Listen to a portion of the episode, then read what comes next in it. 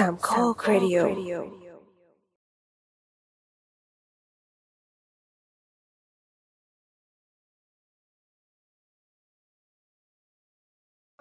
ึ่งแล้วก็มีคำว่าโควิดเข้าไปแล้วก็จะได้ engage อย่างไม่รู้ คือพอมีคนบอกว่าโควิดอ่ะอาการมันอาจจะมีการท้องเสียด้วยมันก็เลยมีหลายๆคนที่แบบแพนิคง่ายอ่ะแค่ท้องเสียก็รู้สึกว่าเฮ้ยอาจจะเป็นโควิดก็ได้อะไรอย่างเงี้ยอืมแต่ทีเนี้ยเหมือนเราไปฟังมาแล้วก็มีคนที่เขามาเล่าประสบการณ์แต่จำไม่ได้ว่าใครเล่าอ่ะว่าแบบเขาเป็นโควิดและอาการท้องเสียของเขาอ่ะมันไม่เหมือนท้องเสียทั่วไปคือมันจะมีฟองฟอดออกมาแล้วมันก็แบบเหมือนแล้วเขาก็ยกตัวอย่างว่ามันคือเหมือนไข่เจียวที่ที่เอาซ่อมลงไปยีแล้วเหมือนไข่เจียวที่เอาซ่อมไปยีแล้วแต่ว่ายังไม่ได้ทอดเนี่ยเป็นฟองลักษณะนั้นแล้วทีเนี้ยเราก็เลยเอาไปเล่าให้เพื่อนในกิวเราฟังแล้วก็มีคนนึงบอกว่าเขาเคยเป็นแต่ว่าไม่เป็นโควิดเลยเคยเป็นไข่เคยเป็นไข่เจียวเออไม่ใช่ในช่วงนี้เคยเป็นเคยเป็นไข่เจียวเมื่อแต่เมื่อนานมาแล้วเหมือนแบบสี่ห้าปีที่แล้วซึ่งมันเป็นการท้องเสียแบบติดเชื้ออืมก็คือจริงๆอ่ะมันก็อาจจะไม่ได้เป็นโควิดก็ได้เพียงแต่ว่าคนที่เป็นโควิดอ่ะเขาอาจจะติดเชื้อซัมติงแล้วก็เลยทำให้เขาอ่ะเออมีฟองท้องเสียแบบมีฟองซึ่งแต่เพื่อนเราคนนั้นอ่ะไม่ได้เป็นโควิดแน่ๆเพราะว่ามันห้าหกปีก่อนเออแต่ว่าคือลักษณะคอมมอนที่เหมือนกันของเออมีฟองอ่ะ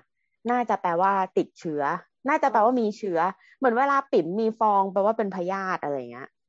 มันมีตอนไหนที่เรามีเรื่องขี้อ่ะไม่ตอนนี้ก็เก็บเรื่องขี้กับเรื่องปิ่มแล้วเหลือเรื่องปู่อีกอย่างครบแล้วนะครับปู่มีฟองปู่มีฟองตรงปลายแรงทำไมวะมันเลยเติมฟองอากาศมีด้วยหรอมีปู่มีฟองเหรออันนี้ไม่ไม่เชี่ยวชาญอ่ะนี่ไงชักแรงมันเลยเติมฟองอากาศเวลาน้ำออกมาจริงปะเนี่ยจริงอัศจรรย์แล้วซ่ามั้ยแล้วมันซ่ามั้ยไม่เคยเอาลิ้นแตะวะเหมือนไอ้น้ำอัดลมงานวัดไงที่เป็นจรวดอะที่พอเขาซึกๆแล้วมันก็เป็นฟองแล้วมันก็ซ่าไม่คือในของเหลวอะเราเติมอากาศได้แบบการที่ใช้ซ่อมตีมันคือเหมือนเติมอากาศเข้าไปใช่ปะอ่าทีนี้การทำโมชั่นอะไรสักอย่างกับกับกับน้ำมันมันก็อัดอากาศลงไปในน้ำไงแต่มันอาจจะไม่ได้เยอะจนแบบซ่าได้นึกออกปะเพราะมันเป็นอากาศทั่วไปก็หันน้ำใช้พัฒนาเออซึ่งที่จะเกิดก็ประการอีกอันหนึ่งแล้วนะครับเหี้ยแม่งแบบพอพูดขี้เราก็รู้สึกปวดขี้ขึ้นมาเลยว่ะได้เหรอวะมันได้เหรอวะดีจะได้ลองไปดมกลิ่นเดี๋ยวเดี๋ยวเดี๋ยวเธอซื้อประกันคุ้มครองแพ้วัคซีนยังเป็นกลิ่นหัวกุ้งเน่าหรือเปล่าคืออะไรวะกลิ่นหัวกุ้งเน่าก็คือคนแบบท้องเสียแล้วแบบติดเชื้อมันมีแบคทีเรียป่ะแบบนั้นโอ้กุ้งเน่ากลิ่นเป็นไงวะทำไมเออทำไมเขาชอบยกตัวอย่างยากๆวะใครจะไปเคยดมกลิ่นหัวกุ้งเน่าก็ไม่รู้กุ้งเน่านี่คือกุ้งสอนกันแบบนี้กุ้งดิบที่เน่าหรือว่ากุ้งที่แบบต้มแล้วย่างแล้วไปเน่ามันจะต่างกันเหรอน่าจะต่างกันยังไม่ก็เขาสอนกันมาแบบนี้ไม่รู้เหมือนกันคิดว่าถ้าต้มกลิ่นมันน่าจะหายไประดับนึงวะ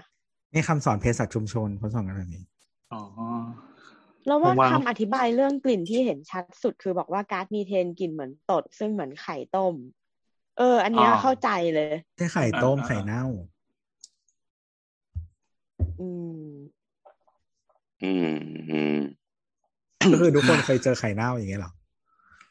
ใช่แต่ว่าไข่ต้มบางทีมันก็เหม็นเหมือนเหมือนแบบเหม็นไข่ต้มอ่ะแต่มันไม่ได้เน่าอ่ะนึกออกปะอืมอืมอืมกินมันเออมันมันจินตนาการได้เวลาที่มันสุกเกินไปจนเขียวอ่ะกินเหม็นที่เรารับได้กินเหม็นที่เรารับได้ทุเรียนเนี่ยกินเหม็นที่เรารับได้เคยมีนะที่แบบตอนสมัยเรียนอ่ะเราจะมีกระทะไฟฟ้าอยู่อันนึงเป็นกระทะกองกลางสำหรับทั้งสตูอ่ะใครที่กลางคืนดึกมาปั๊บอ้าวมากินมาม่าก็คือเอากระทะเนี่ยไปแบบเชิญปรุงแล้วก็ผสมสามสี่รสตามใจชอบแล้วทุกคนก็จะเข้ามานั่งล้อมวงแล้วก็กินมาม่ากันนะเป็นมาม่าสามัคคีก็จะเป็นกิจกรรมนี้ทุกวันปรากฏว่าวันหนึ่งก็ไปซื้อไข่นี่แหละจากในร้านสะดวกซื้อยี่ห้อหนึ่งที่เป็นเลขเจ็ดอยู่ข้างหน้ามหาลัยครับผมอยู่ร้านเนี่ยฮะตรงนั้นน่ะเหมือนแบบส่องสว่างท่ามกลางความมืดความมืดมิดที่ฝั่งตรงข้ามก็เป็นวังอ่ะก็ปรากฏว่าทำเหมือนทุกวันก็คือตอกไข่ใส่อะไรไปแต่ไข่แม่งเน่าอ่ะ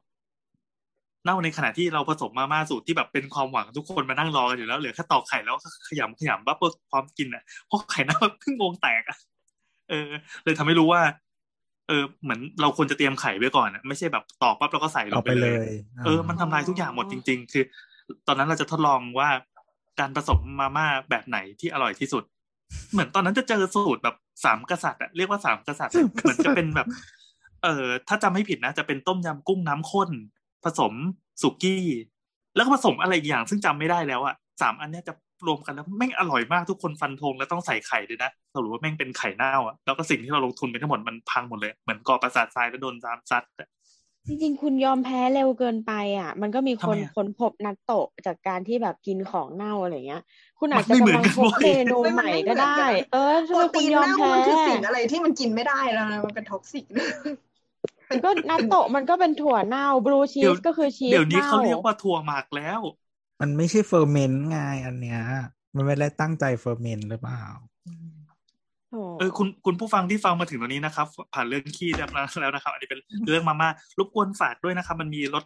มาม่าสุกี้ไม่รู้มาม่ายำยำอะไรทั้งอย่างเรื่องมาม่าแล้วกันมาม่าสุกี้แล้วก็มีอะไรเมื่อกี้ที่บอกต้มยำกุ้งน้ำข้นแล้วก็อะไรอีกสักอย่างนึงอ่ะที่มันเป็นพอผสมกับรสชาติมันจะพอดีเป๊ะอ่ะมันจะมีรสไอ้เนี่ยเย็นตาโฟต้มยำอ่ะเย็นตาโฟไม่แน่ใจประมาณเนี้ยคือเรารู้สึกว่ากินแล้วอร่อยมากเลยอร่อยมากเลยอ่ะนี่คืออะไรอ่ะสารต่อเจตนารมณ์เด็กหอเหรอจิตวิญญาณของเด็กหอคือไม่ได้โดนมานานเลยเคยเห็นคนทำคอนเทนต์ใน YouTube แบบเอาผสมไปเรื่อยๆแล้วแบบชอบอันไหนมากที่สุดอะไรของมันอ่ะเอาจริงมันไม่ต้องซับซ้อนเว้ยสิ่งที่ต้องทำคือเอามาม่ารสอะไรก็ได้แต่ว่าอย่างเรากินไม่เผ็ดก็เลยมักจะเป็นหมูสับแล้วก็ไปผสมกับคานอรสไก่ที่เป็นโจ๊กอ่ะอร่อยโจ๊กคานอเหรอใช่แบบในกรณีที่เราไม่มีของสดอ่ะหมายถึงว่าเราไม่มีทั้งเต้าหู้ไม่มีทั้งไข่ไก่ไม่มีทั้งชีสอ่ะแค่นี้ก็อร่อยแล้ว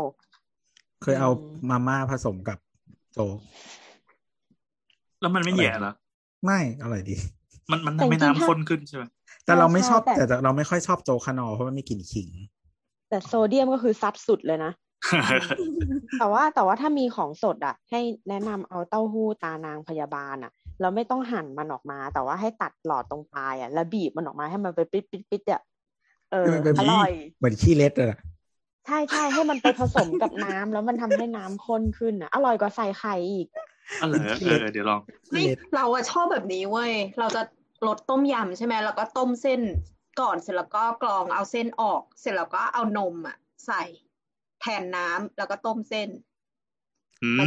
แล้วก็ใส่เครื่องมันจะเหมือนมักกะโรนีอันที่เราทำประจำอ่ะคือไข่ตุ๋นแต่ว่าเราไม่ เราไม่ได้ใส่เราไม่ได้ใส่น้ำเราใส่นมแทนใส่นมแทนน้ำก็คือต้มต้มเส้นก่อนนิดนึงแล้วก็ค่อยค่อยตอกไข่แล้วก็ลงไปคนแล้วก็ใส่อีกเพราะว่าเหมือนคือเคยลองแล้วว่าถ้าใส่น้ำอ่ะมันจะต้องเหมือนเข้าไมโครเวฟแบบนานมากอ่ะพอมันจะมันจะมันจะ solidify มันจะแบบแข็งอ่ะแต่ว่าถ้าใส่นมอ่ะคือแบบแป๊บเดียวแบบสอง สองนาทีอะไรเงี้ยมันก็แบบแข็งแล้วกินได้เลยเราเราใส่นมทั้งไข่ตุ๋นทั้งมาม่าเลยคือมาม่าเราจะใส่น้ำน้อยๆตอนที่ต้มเพราะว่าเราไม่ชอบกินร้อนแล้วพอออกมาก็ใส่นมจากตู้เย็นอ่ะลงไปแล้วก็กินได้เลยไม่ร้อนทำไมทุกคนต่างใส่นมวะเราไม่เห็นรู้เลยลองลองลองลองอร่อยมันมันจะทำให้ข้นขึ้นเลยใช่ได้รสชาติมันจะนัวครีมแล้วถ้าถ้าแบบเราแพ้แลคโตสนี่ใช้นมแบบแลคโตสฟรีได้ใช้นมแลคโตสฟรีได้โคตรแพงเลยไม่สมกับเป็นมาม่าเลยอย่าอย่าใช้ซอยนะไม่ใช่ไม่ใช่ไม่ได้เลยไม่เคยลองซอยว่ะแต่มันน่าจะแตกหรือเปล่าหรืออะไรสักอย่างมันแตกไม่ได้อะไรซอยแล้วก็ซอยแล้วมันจะแตกคือเลยวะไม่ได้คิดเลยตอนแรกมีฟองหรอวะไม่ใช่มีฟองด้วยฝากชิมด้วยว่าซาหรือเปล่าโว้ยโอเคสวัสดีครับนี่คือรายการสาวสาวช่างเถิดนะครับเราคนคนจะเริ่มทำอะไรกันสักอย่างได้ละเออนี่เป็น อี พี ช่างเถิดก็จะคุยกันเรื่อยเปื่อยแบบเนี้ยแล้วก็มีประเด็นที่แบบทางบ้านส่งมาแลกเปลี่ยนพูดคุยกับเราเออจะสลับกับ อี พี หลักซึ่ง อี พี หลักเขาหน้าเป็นอะไรวะไม่รู้มีแล้วเหรอไม่รู้ใช่ไหมเออเดี๋ยวเดี๋ยวเดี๋ยวอ่ะเดี๋ยวเราแค่บอกแล้วกันเราอุบไว้ก่อนพูดเหมือนมีมีมีมีเตรียมไว้แล้วครับเราอัดเราอัดวันที่ยี่สิบพฤษภาคมสองห้าหกสี่นะครับตอนนี้ก็เป็นวันพฤหัสแล้วแล้วเราออกอากาศวันเสาร์ที่ยี่สิบสองพฤษภาคมสองห้าหกสี่นะครับก็ตอนนี้อาการอาการของบอสก็คือเริ่มไอแล้วก็มีเจ็บคอบ้างใช่ไหมเสียงเปลี่ยนจริงๆได้เหมือนเดิมจริงๆดีแล้วนะก็คือกิน อะไรวะจำกี้เอียงอะไรสักอย่างจำกิ๊กเพียงจำกิ๊กเพียงใช่ใช่ใช่คนแก่มากเลยใครคิดว่าโบ๊ทเป็นโควิดให้กดรีใครคิดว่าไม่เป็นให้กดเซฟเซฟเขาจะรู้จักกันเราเป็นโควิดให้เป็นโควิดวะไม่เราเราต้องใบ้นิดหนึ่งว่าว่าโบ๊ทอะทำงานอยู่ในเขตที่เขาติดกันเยอะๆแล้วเขามีคลัสเตอร์อยู่ติดคุกเหรอติดเยอะสุดแล้วก็คือไปเขาเรียกบิณฑบาตไปหมายถึงว่าเขาเรียก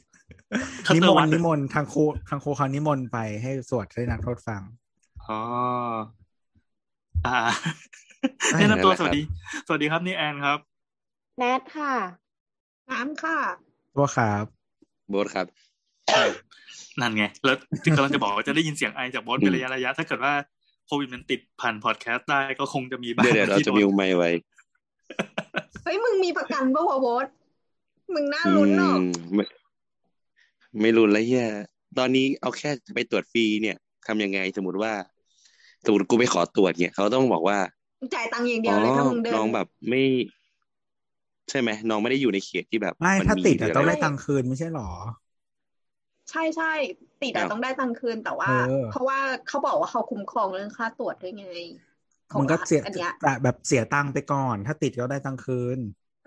แต่แต่ว่าถ้าถ้าไปขอตรวจก็คือแค่บอกว่าเออมาจากไหนก็ขอตรวจจ่ายตังค์เองอะไรเงี้ยก็ได้ตรวจเพราะไม่งั้นเขาต้องสอบสวนว่าคุณไปเกี่ยวข้องกับวงในวงนอกอะไรไทม์ไลน์ของใครถ้าไม่เกี่ยวก็ไม่ให้ตรวจถึงแม้ตอนนี้การไปตรวจไทม์ไลน์จะไม่มีประโยชน์อะไรแล้วก็ตามนะเออจริงๆไม่มีประโยชน์เขาไม่ได้เปลี่ยนกฎไงเขาไม่ได้เปลี่ยนกฎเพราะฉะนั้นก็ก็ไปตรวจเสียตังค์ไปก่อนเสร็จแล้วก็ถ้าติดก็คือมันก็ได้ไม่ได้ไม่ต้องเสียตังค์อืมนี่ก็เป็นการบันทึกปลอดสายไว้นะครับคือบอสยังไม่รู้ว่าจะหัวหรือก้อยอะไรแต่ว่าเท่าที่เห็นก็คือไอแล้วก็เสียงเปลี่ยน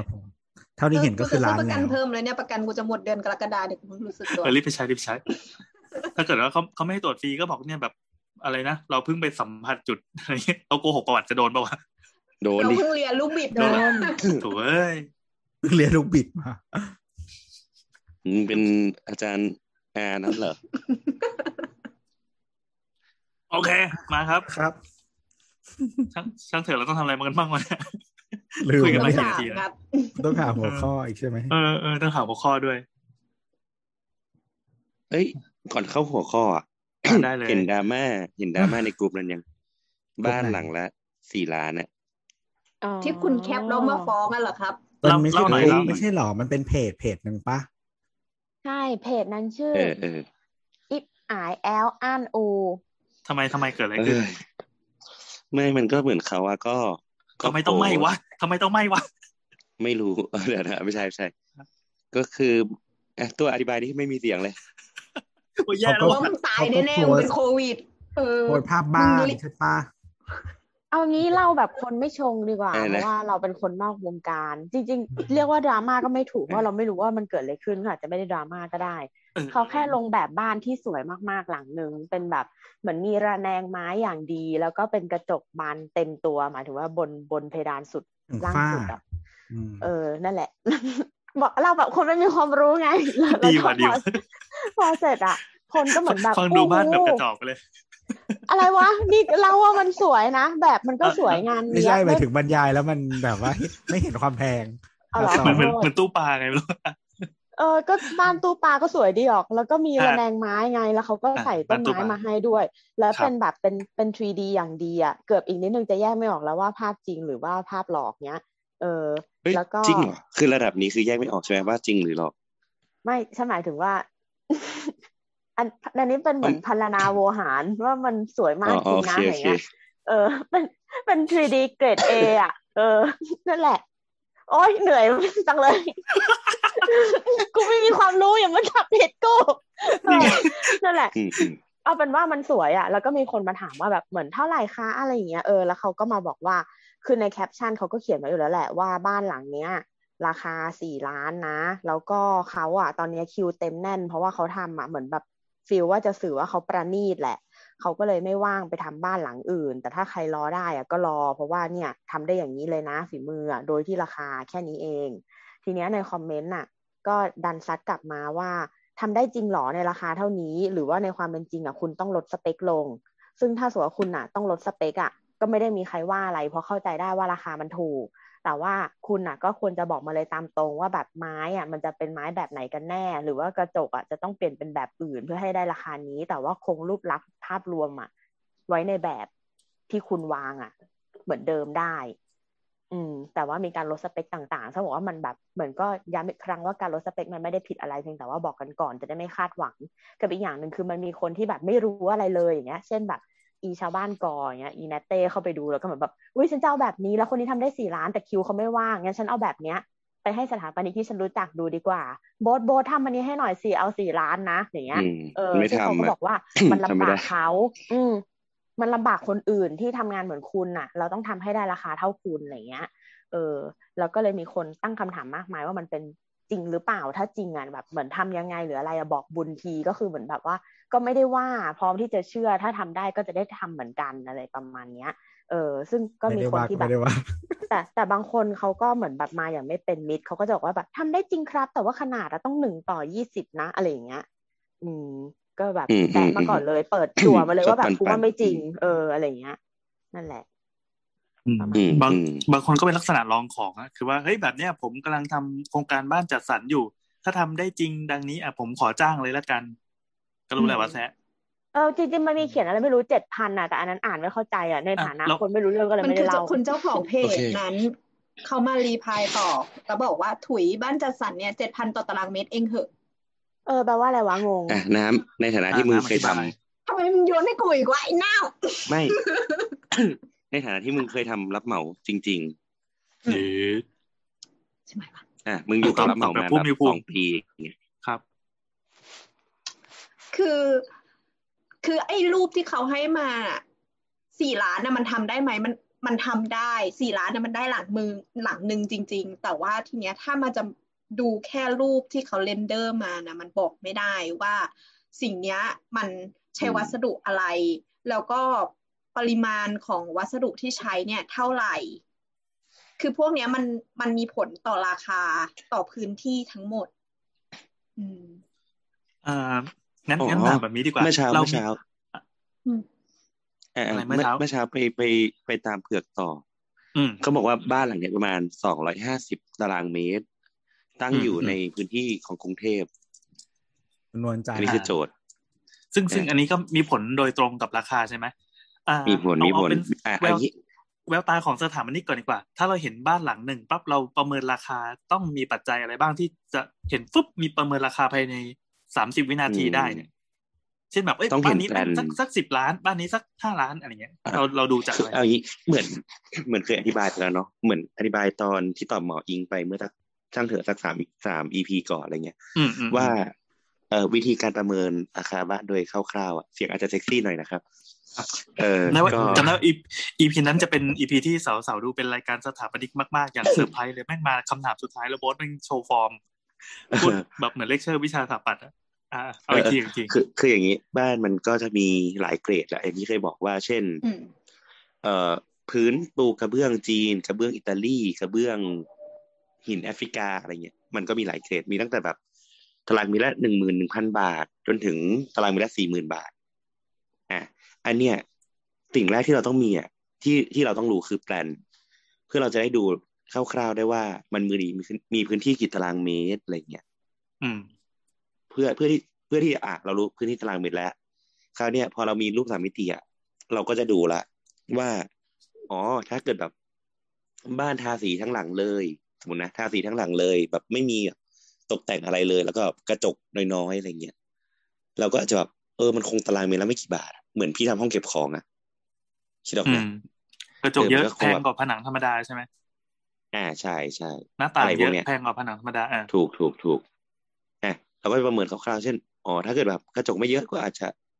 ตีกลมๆอ่ะตารางเมตรละ หนึ่งหมื่นห้าพัน เนี่ยสมมุติบอกว่าอ่ะ หนึ่งหมื่นสี่พัน ก็ได้ หนึ่งหมื่นสี่พันห้าร้อย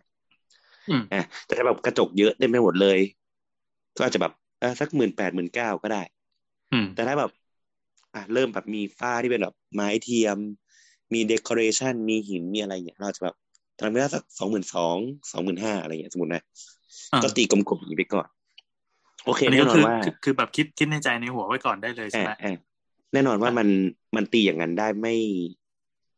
มันก็ว่ามันมันไม่ได้แบบเป็นเลขแบบเป๊ะๆอะไรเงี้ยแต่มันจะพอจะเห็นเรนจ์ สร้างตุ๊กตาขึ้นมาก่อน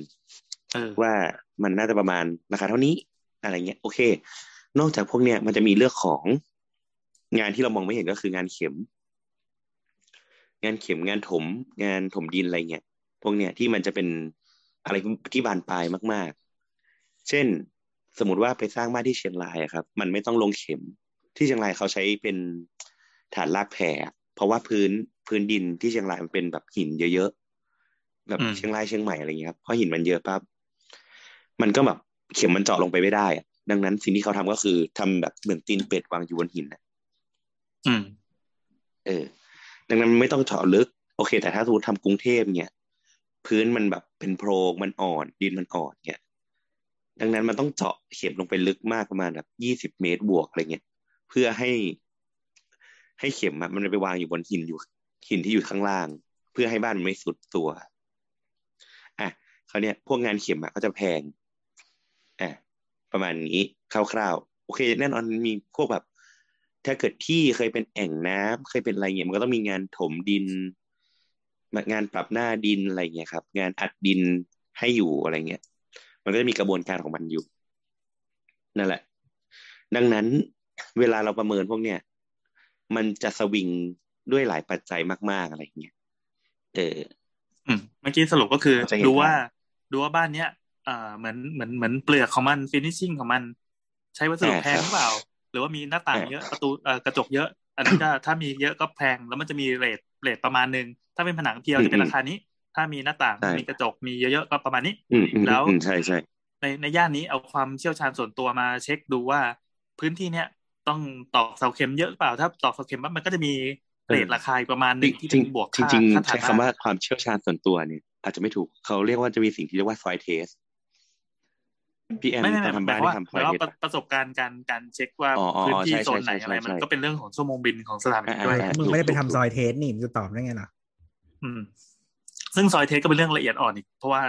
เหมือนเหมือนแค่ห่างกันร้อยเมตรสองร้อยเมตรก็ซอยเทสก็ต่างกันแล้วอะไรอย่างนี้อ่าอันนี้เอาแค่เรื่องการประเมินว่าเราไปเห็นบ้านหลังนึงที่ดูดูดูประมาณเนี้ยแล้วเราจะตีราคามาประมาณกี่บาทอ่ะโอเคเมื่อกี้มีเรื่องเรื่อง finishing แล้วก็มีเรื่องฐานรากมีเรื่องพื้นที่เนาะอ่าขนาดจำนวนพื้นที่อะไรด้วยใช่ไหมคูณคูณเอาอืมจริงๆถ้าแบบอยากให้มันแม่นแม่นยำกว่านั้นนะสิ่งที่โบทำก็คือไปถามแบ่งไม่ไม่คือแบบแบ่งราคาของฟังก์ชันนะครับเช่นสมมติว่าห้องน้ำเนี่ยมันใช้กระเบื้องเยอะคิดเอาไหมกระเบื้องเยอะมีค่าสุขภัณฑ์นู่นนี่นั่นอะไรเงี้ยราคาประเมินต่อตารางเมตรมันจะแพงกว่าห้องเก็บของหรือทางเดินอะไรเงี้ยครับเช่นสมมติทางเดินข้างนอกอาจประเมินแค่แบบตารางเมตรละ เก้าพัน บาทก็มีแค่แบบค่าเทปูนอะไรเงี้ยค่าผูกเหล็กไม่มีผนังถ้ามีผนังทาสีอย่างเดียวอาจจะตารางเมตรละ หนึ่งหมื่นสองพัน อะไรเงี้ยไม่มีหน้าต่างถ้าเป็นห้องแบบเล็กๆขึ้นมาหน่อยอ่ะตารางตารางเมตรละหมื่นสี่หมื่นห้าอะไรเงี้ยมีหน้าต่างหนึ่งบาทอะไรเงี้ยคือจะคิดประมาณนี้มันจะช่วยช่วยทำให้มันราคามันอยู่ในกรอบมากขึ้นอะไรเงี้ยครับอืมงงงงไหมไม่งงหรอกแต่คำถามคือสรุปมันทำได้หรือไม่ไม่ไม่ไม่ได้อยากรู้กระบวนการก่อน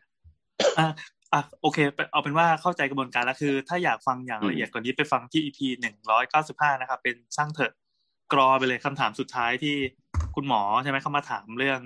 เรื่องการสร้างบ้านแบ่งพื้นที่บ้านตัวเองแล้วก็จะประเมินราคาบ้านยังไงซึ่งโบ๊ทก็ก็ก็ตอบแบบเมื่อกี้แต่ตอบละเอียดกว่านี้ประมาณสิบเท่าลองไปฟังดูได้เกิดใครที่สนใจจะสร้างบ้านในที่ดินตัวเองก็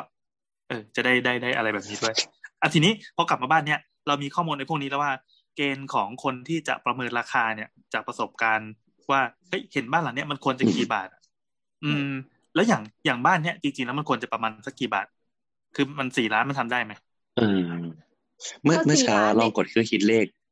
เมื่อเช้าลองกดเครื่องคิดเลขคร่าวๆได้ยินมาว่าสองร้อยสองร้อยห้าสิบตารางเมตรอ่ะสองร้อยห้าสิบก็เลยลองกดก็เลยลองกดว่าเขาบอกว่าสามล้านถึงสี่จุดเอ็กใช่ไหมอืมเราตีไปสี่ล้านเราก็เลยทำเราไม่เราตีไปสี่ล้านเก้าอ่ะสี่ล้านเก้าเพราะมันเป็นสี่จุดเอ็กไงหนึ่งล้านเอ็กก็คือเก้าอ๋ออ๋ออ๋อก็จะตกเนี่ยประมาณตารางเมตรละหมื่นสี่เมื่อกี้มันจำนวนตารางเมตรเท่าไหร่นะสองร้อยห้าสิบนี่สองร้อยห้าสิบ สองร้อยห้าสิบเอ่อคูณถ้าคูณ สองหมื่น ก็ห้าล้านก็คือตารางเมตรละประมาณ หนึ่งหมื่นเก้าพัน หกร้อยอ่าหมื่นเก้ากว่าเออเออถ้าถ้าหมื่นเก้าอ่ะน่าเป็นไปได้ถ้าถ้าสี่ล้านเลยสี่ล้านศูนย์นะคือหมื่นหกอ่าแต่ว่าเคยเคยพูดกันว่างานงานที่แพงขึ้นอ่ะเพราะว่าเร่งขึ้นด้วยไม่ใช่หรอแต่อันเนี้ยมันก็มีอีกปัจจัยหนึ่งเขาบอกว่าเขาไม่รับงานอื่นเพิ่มแล้วเพราะว่าคิวเขายาวเพราะเขาทำช้าเขาอาจจะได้ราคาถูกเพราะเขาทำช้าหรือเปล่าอ่าก็เป็นต้นทุนเหมือนกันไม่ไม่ไม่ที่เขาบอกว่างานเขาอะมีก็คือเขาเป็นสถาปนิกไง เขาไม่ใช่เป็นคนสร้างบ้านอ๋อถ้าตามที่เราเข้าใจนะเขาไม่ใช่ผู้รับเหมาเนาะอืมอืมถ้าตามที่เราเข้าใจแต่ถ้าราคาถูกอะมันส่วนใหญ่จะเป็นเทิร์นคีย์นะเราเราคิดว่าเขาเทิร์นคีย์อืมก็มีความเป็นไปได้เพราะว่าเทิร์นคีย์อ่ะเขาจะใช้วิธีนี้ในการลอกก็คืออ่ะคุณไม่ต้องจ่ายค่าแบบแต่เอาค่าสร้างอ่ะมาลงกับบริษัททั้งหมดเลยอืมเป็นเป็นการล่อล่อใจอ่ะว่าเออถ้าเกิดคุณไปซื้อแบบที่นี่ก็ได้นะแต่ว่าคุณต้องจ่ายค่าแบบแล้วก็ต้องไปจ่ายค่าสร้างแยกซึ่งเขาก็อาจจะไม่ได้ลดให้เหมือนเราอะไรอย่างเงี้ยอืมอืมมันก็จะลดค่าแบบไปได้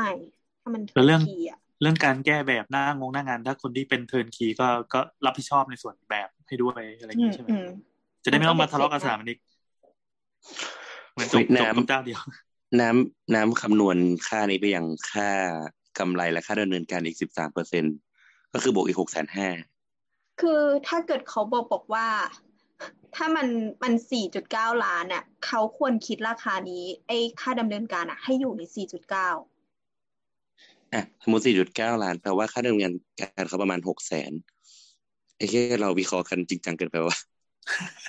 ไม่คือเราหมั่นไส้ก็พูดตรงๆคืออ่านแล้วมันก็หมั่นไส้ถ้ามันมีปัจจัยอื่นถ้าบ้านถ้าบ้านสมมติว่าบ้านน้องเมียเขารับทำกระจกเขาก็เลยได้ราคาทุนอ่าเป็นไปได้เขาอาจจะมีอะไรที่เราไม่รู้ก็ได้ก็ก็เป็นไปได้ครับเอาเป็นว่าเมื่อกี้อ่าถ้าถ้าเป็น หกแสน ก็คือตารางเมตรละประมาณ หนึ่งหมื่นเจ็ดพัน กว่าๆอืมเมคเซนส์มั้ยก็ก็ใกล้แต่คราวนี้ก็คงต้องไปลองใกล้แม่น้ำอ่ะประสบการณ์รับเหมาหนึ่งสำหรับเราเรารู้สึกว่าแมททีเรียลก็ยังไม่ได้คือยังไม่ไม่ถึงขั้นนั้นน่ะเหล็กไวแฟงตัวข้างนอกที่เขามาเก็บตัวข้างนอกก็ไม่ได้แล้วเอออ่าก็คือเอางี้ถ้าในกรุงเทพบ้านราคาประมาณตารางเมตรละหมื่นแปดเผื่อเผื่อใครจะลองไปประเมินที่บ้านตัวเองดูตารางเมตรละหมื่นแปดเนี่ยมันถือว่าได้ดีแล้วไหมหรือว่าหรือว่ากลางๆเราว่า B ดีแล้วใช่ไหมเกรด B อะไรเงี้ยเกรด B เพราะว่า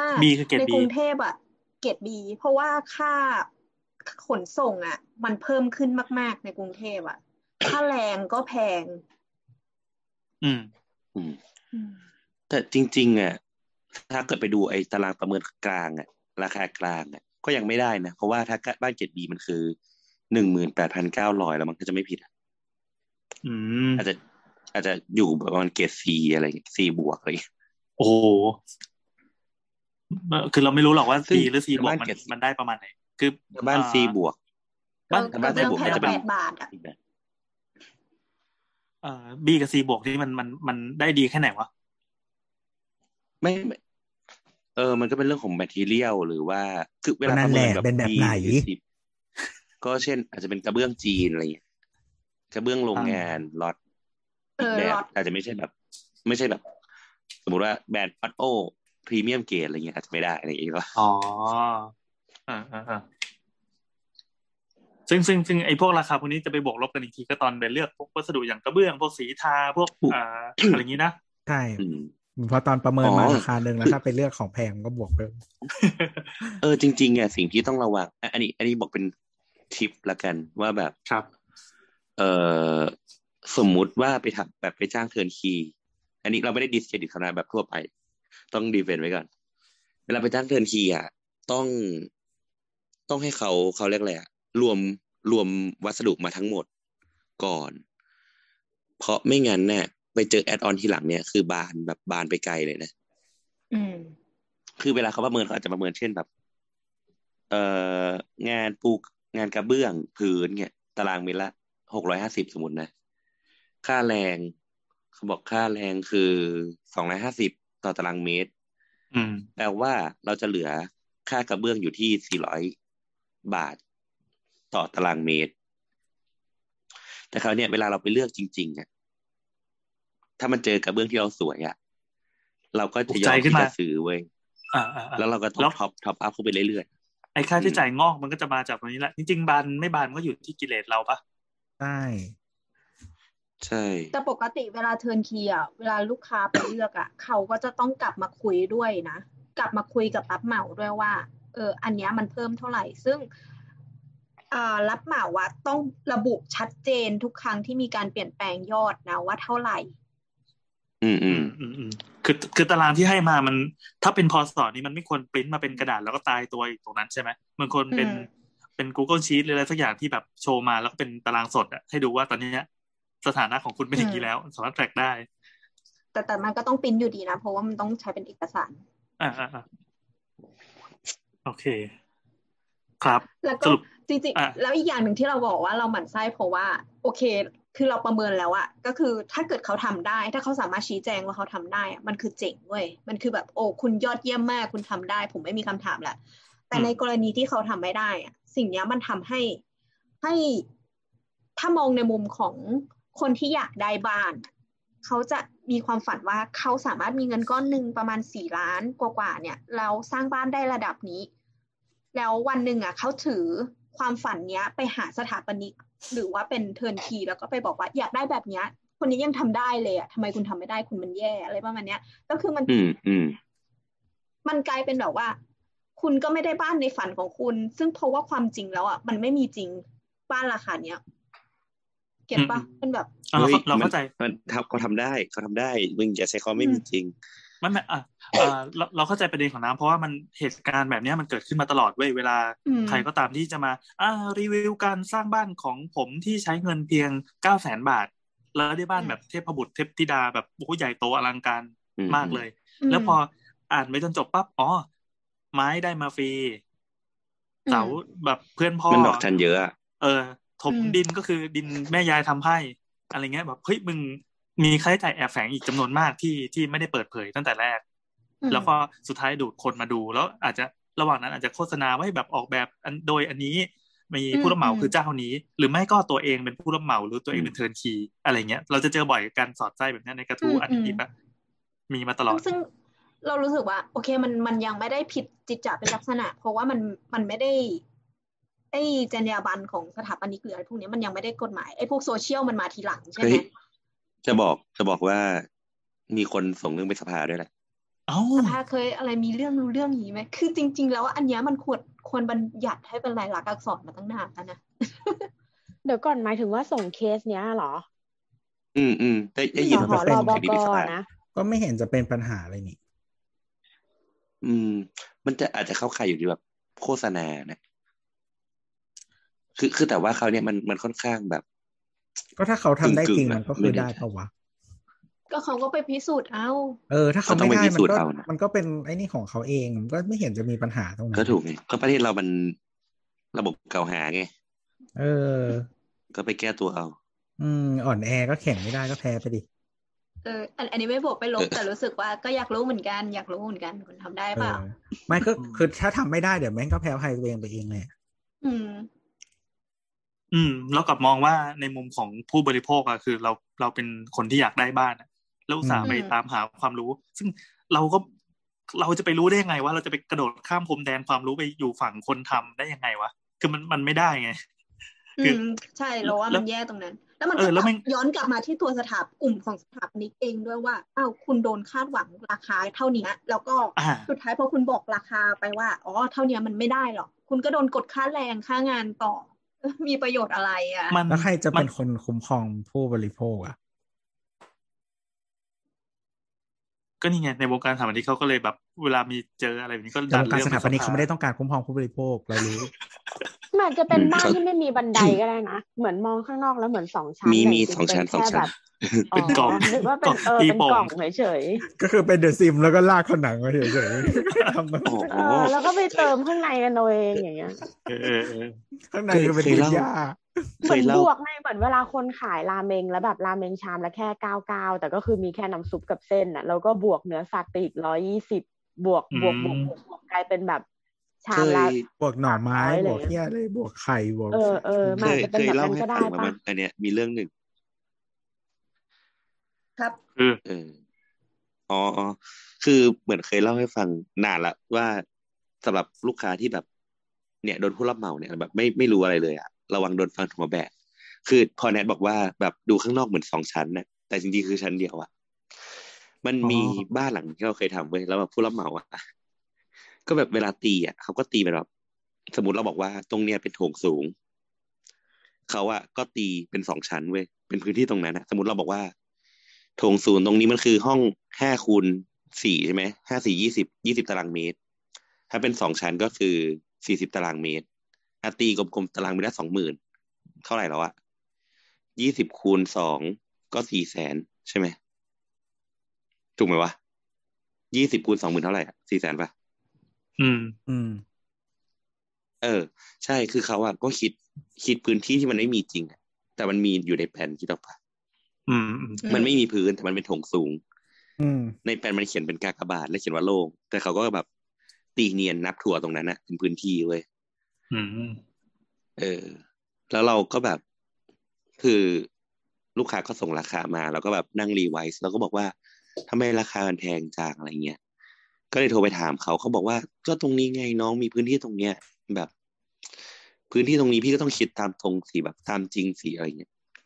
แล้วก็บอกว่าเออแบบตรงนี้มันที่ว่างไม่ใช่เหรอพี่อะไรเงี้ยมันแค่โถงสูงนะถ้าพี่จะคิดพื้นชั้นหนึ่งให้มันไม่ใช่ตารางมันตารางเมตรละสองหมื่นนะพี่เป็นคิดเป็นสองหมื่นสี่มันเนี่ยเข้าใจได้พอมันต้องก่ออิฐสูงขึ้นหรืออะไรเงี้ยที่เราไปเขาก็บอกไม่ใช่น้องมันมีฝ้าไงมันมีฝ้าไงพี่เลยเลยต้องคิดตารางเมตรละสองหมื่น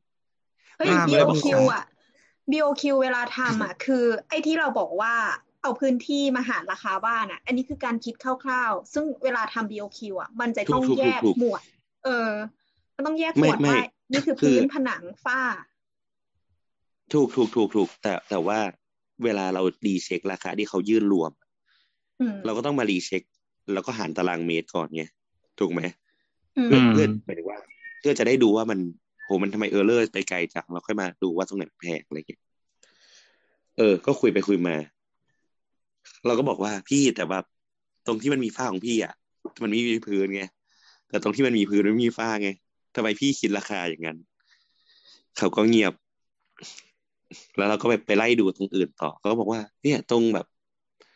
เขาเรียกอะไรอ่ะเป็นชายคาที่เป็นแบบหลังคาหลังคาแผ่นใสอ่ะเขาก็คิดตารางเมตรละสองหมื่นเว้ยแค่แบบมันเป็นพื้นที่ปรากฏอยู่ในแพทในแปลนก็คือแม่งแบบน่าจะส่วนต่างจากที่เขาแอบบวกเพิ่มมาประมาณล้านหนึ่งอืมอืมก็คือถ้าลูกค้าไม่รู้ก็คือจ่ายเต็มไปเลยอืมนั่นแหละก็คือพวกนี้เขาจะมีกลโกงบางงงบางอย่างอะไรถ้าเราไม่ทันก็จะหัวแบะอืมอ่ะครับทุกคนประสบการณ์จากสถาปนิกที่เชี่ยวชาญเรื่องการฟันเนาะหมายถึงว่าฟันค่าแบบอะไรแบบนั้นแหละครับอ้าวโหโอเคนั่นแหละนั่นแหละก็ให้รู้ว่ามันก็มีการอืมจะเรียกว่าโกงได้หรือเปล่าวะมันมันก็เป็นแท็กติกการกับความไม่รู้ครับแล้วแล้วไอ้ความไม่รู้มันมันมันยากด้วยเพราะมันเป็นเรื่องเฉพาะทางนะคนบ้านคนเราแม่งจะมีบ้านใหม่กันกี่หลังเชียวเนาะดังนั้นถ้าเกิดว่าเราว่ามันมันมันน่าเกลียดไงคือคือเรารู้สึกว่าเวลาเราทำแล้วเราคิดค่าแรงเราคิดค่าแรงตามจริงก็คือสามร้อยห้าสิบอะไรอย่างเงี้ยฉาบอะไรอย่างงี้แล้วเรารู้สึกว่ามันควรมันถ้าคุณรู้สึกว่าคุณเหนื่อยกับสิ่งนี้คุณก็คิดไปแต่ว่ารักกินอย่างเงี้ยมันทุเรศจีตูเฮ้ยเอาเว้ยโมโหเว้ยไม่เราก็มีอีกประเด็นหนึ่งไอ้ที่เพจนั้นนะเขาตอบกลับมาที่เราบอกว่าเขาตอบกลับมาบอกว่าถุยหมู่บ้านจัดสรรยัง เจ็ดหมื่น ต่อตารางเมตรเลยซึ่งประโยค เจ็ดพัน เจ็ดพัน เจ็ดพัน ซึ่งเราอ่ะรู้สึกแบบหงุดหงิดเว้ยเราอยากตบกระโหลกมากเลยคือเรารู้สึกว่าทำไมเขาใช้เขาใช้เหตุผลนี้มาแย้งเพราะว่าไอ้หมู่บ้านจัดสรรน่ะสมมติว่ามันมีหนึ่งร้อยยูนิตอ่ะคุณสั่งล็อตไอ้กระเบื้องอ่ะมาแบบเยอะมากแล้วมันก็ได้ราคาลดแล้วแบบอ่ะคุณก็แค่ก๊อปคือมัน เจ็ดพัน ได้เว้ยแต่ว่าคุณไม่ควรเอาเหตุผลเนี้ยมาเทียบกับเคสที่เป็นบ้านบ้านที่ออกแบบอ่ะอืมๆ อ๋อเข้าใจไหมแน่เข้าใจหรไหมอกประชาชนเข้าแต่ใจไหมเขาอาจเขาอาจจะไม่ได้คิดค่าแบบของบ้านนี้เพราะเขา reuse มาหรือเปล่าหมายถึงว่าตั้งแต่เขาประกอบอาชีพนี้มาเขาทำบ้านแบบเดียวก็คือแบบนี้ป่ะไม่ได้ไม่ได้ไม่ได้ เฮ้ย บ้านเป็นของคนจนั้น ริง ๆ เรื่องจริง ๆ เรื่อง reuse เนี่ยผิดจรรยาบรรณแบบจอืริง มอืมอืๆ มเพราะว่าอ้าวเหรอนี่ไม่รู้เพนะราะว่าจริง ๆ คืออย่างนี้ บ้านที่ออกแบบอะจะเป็น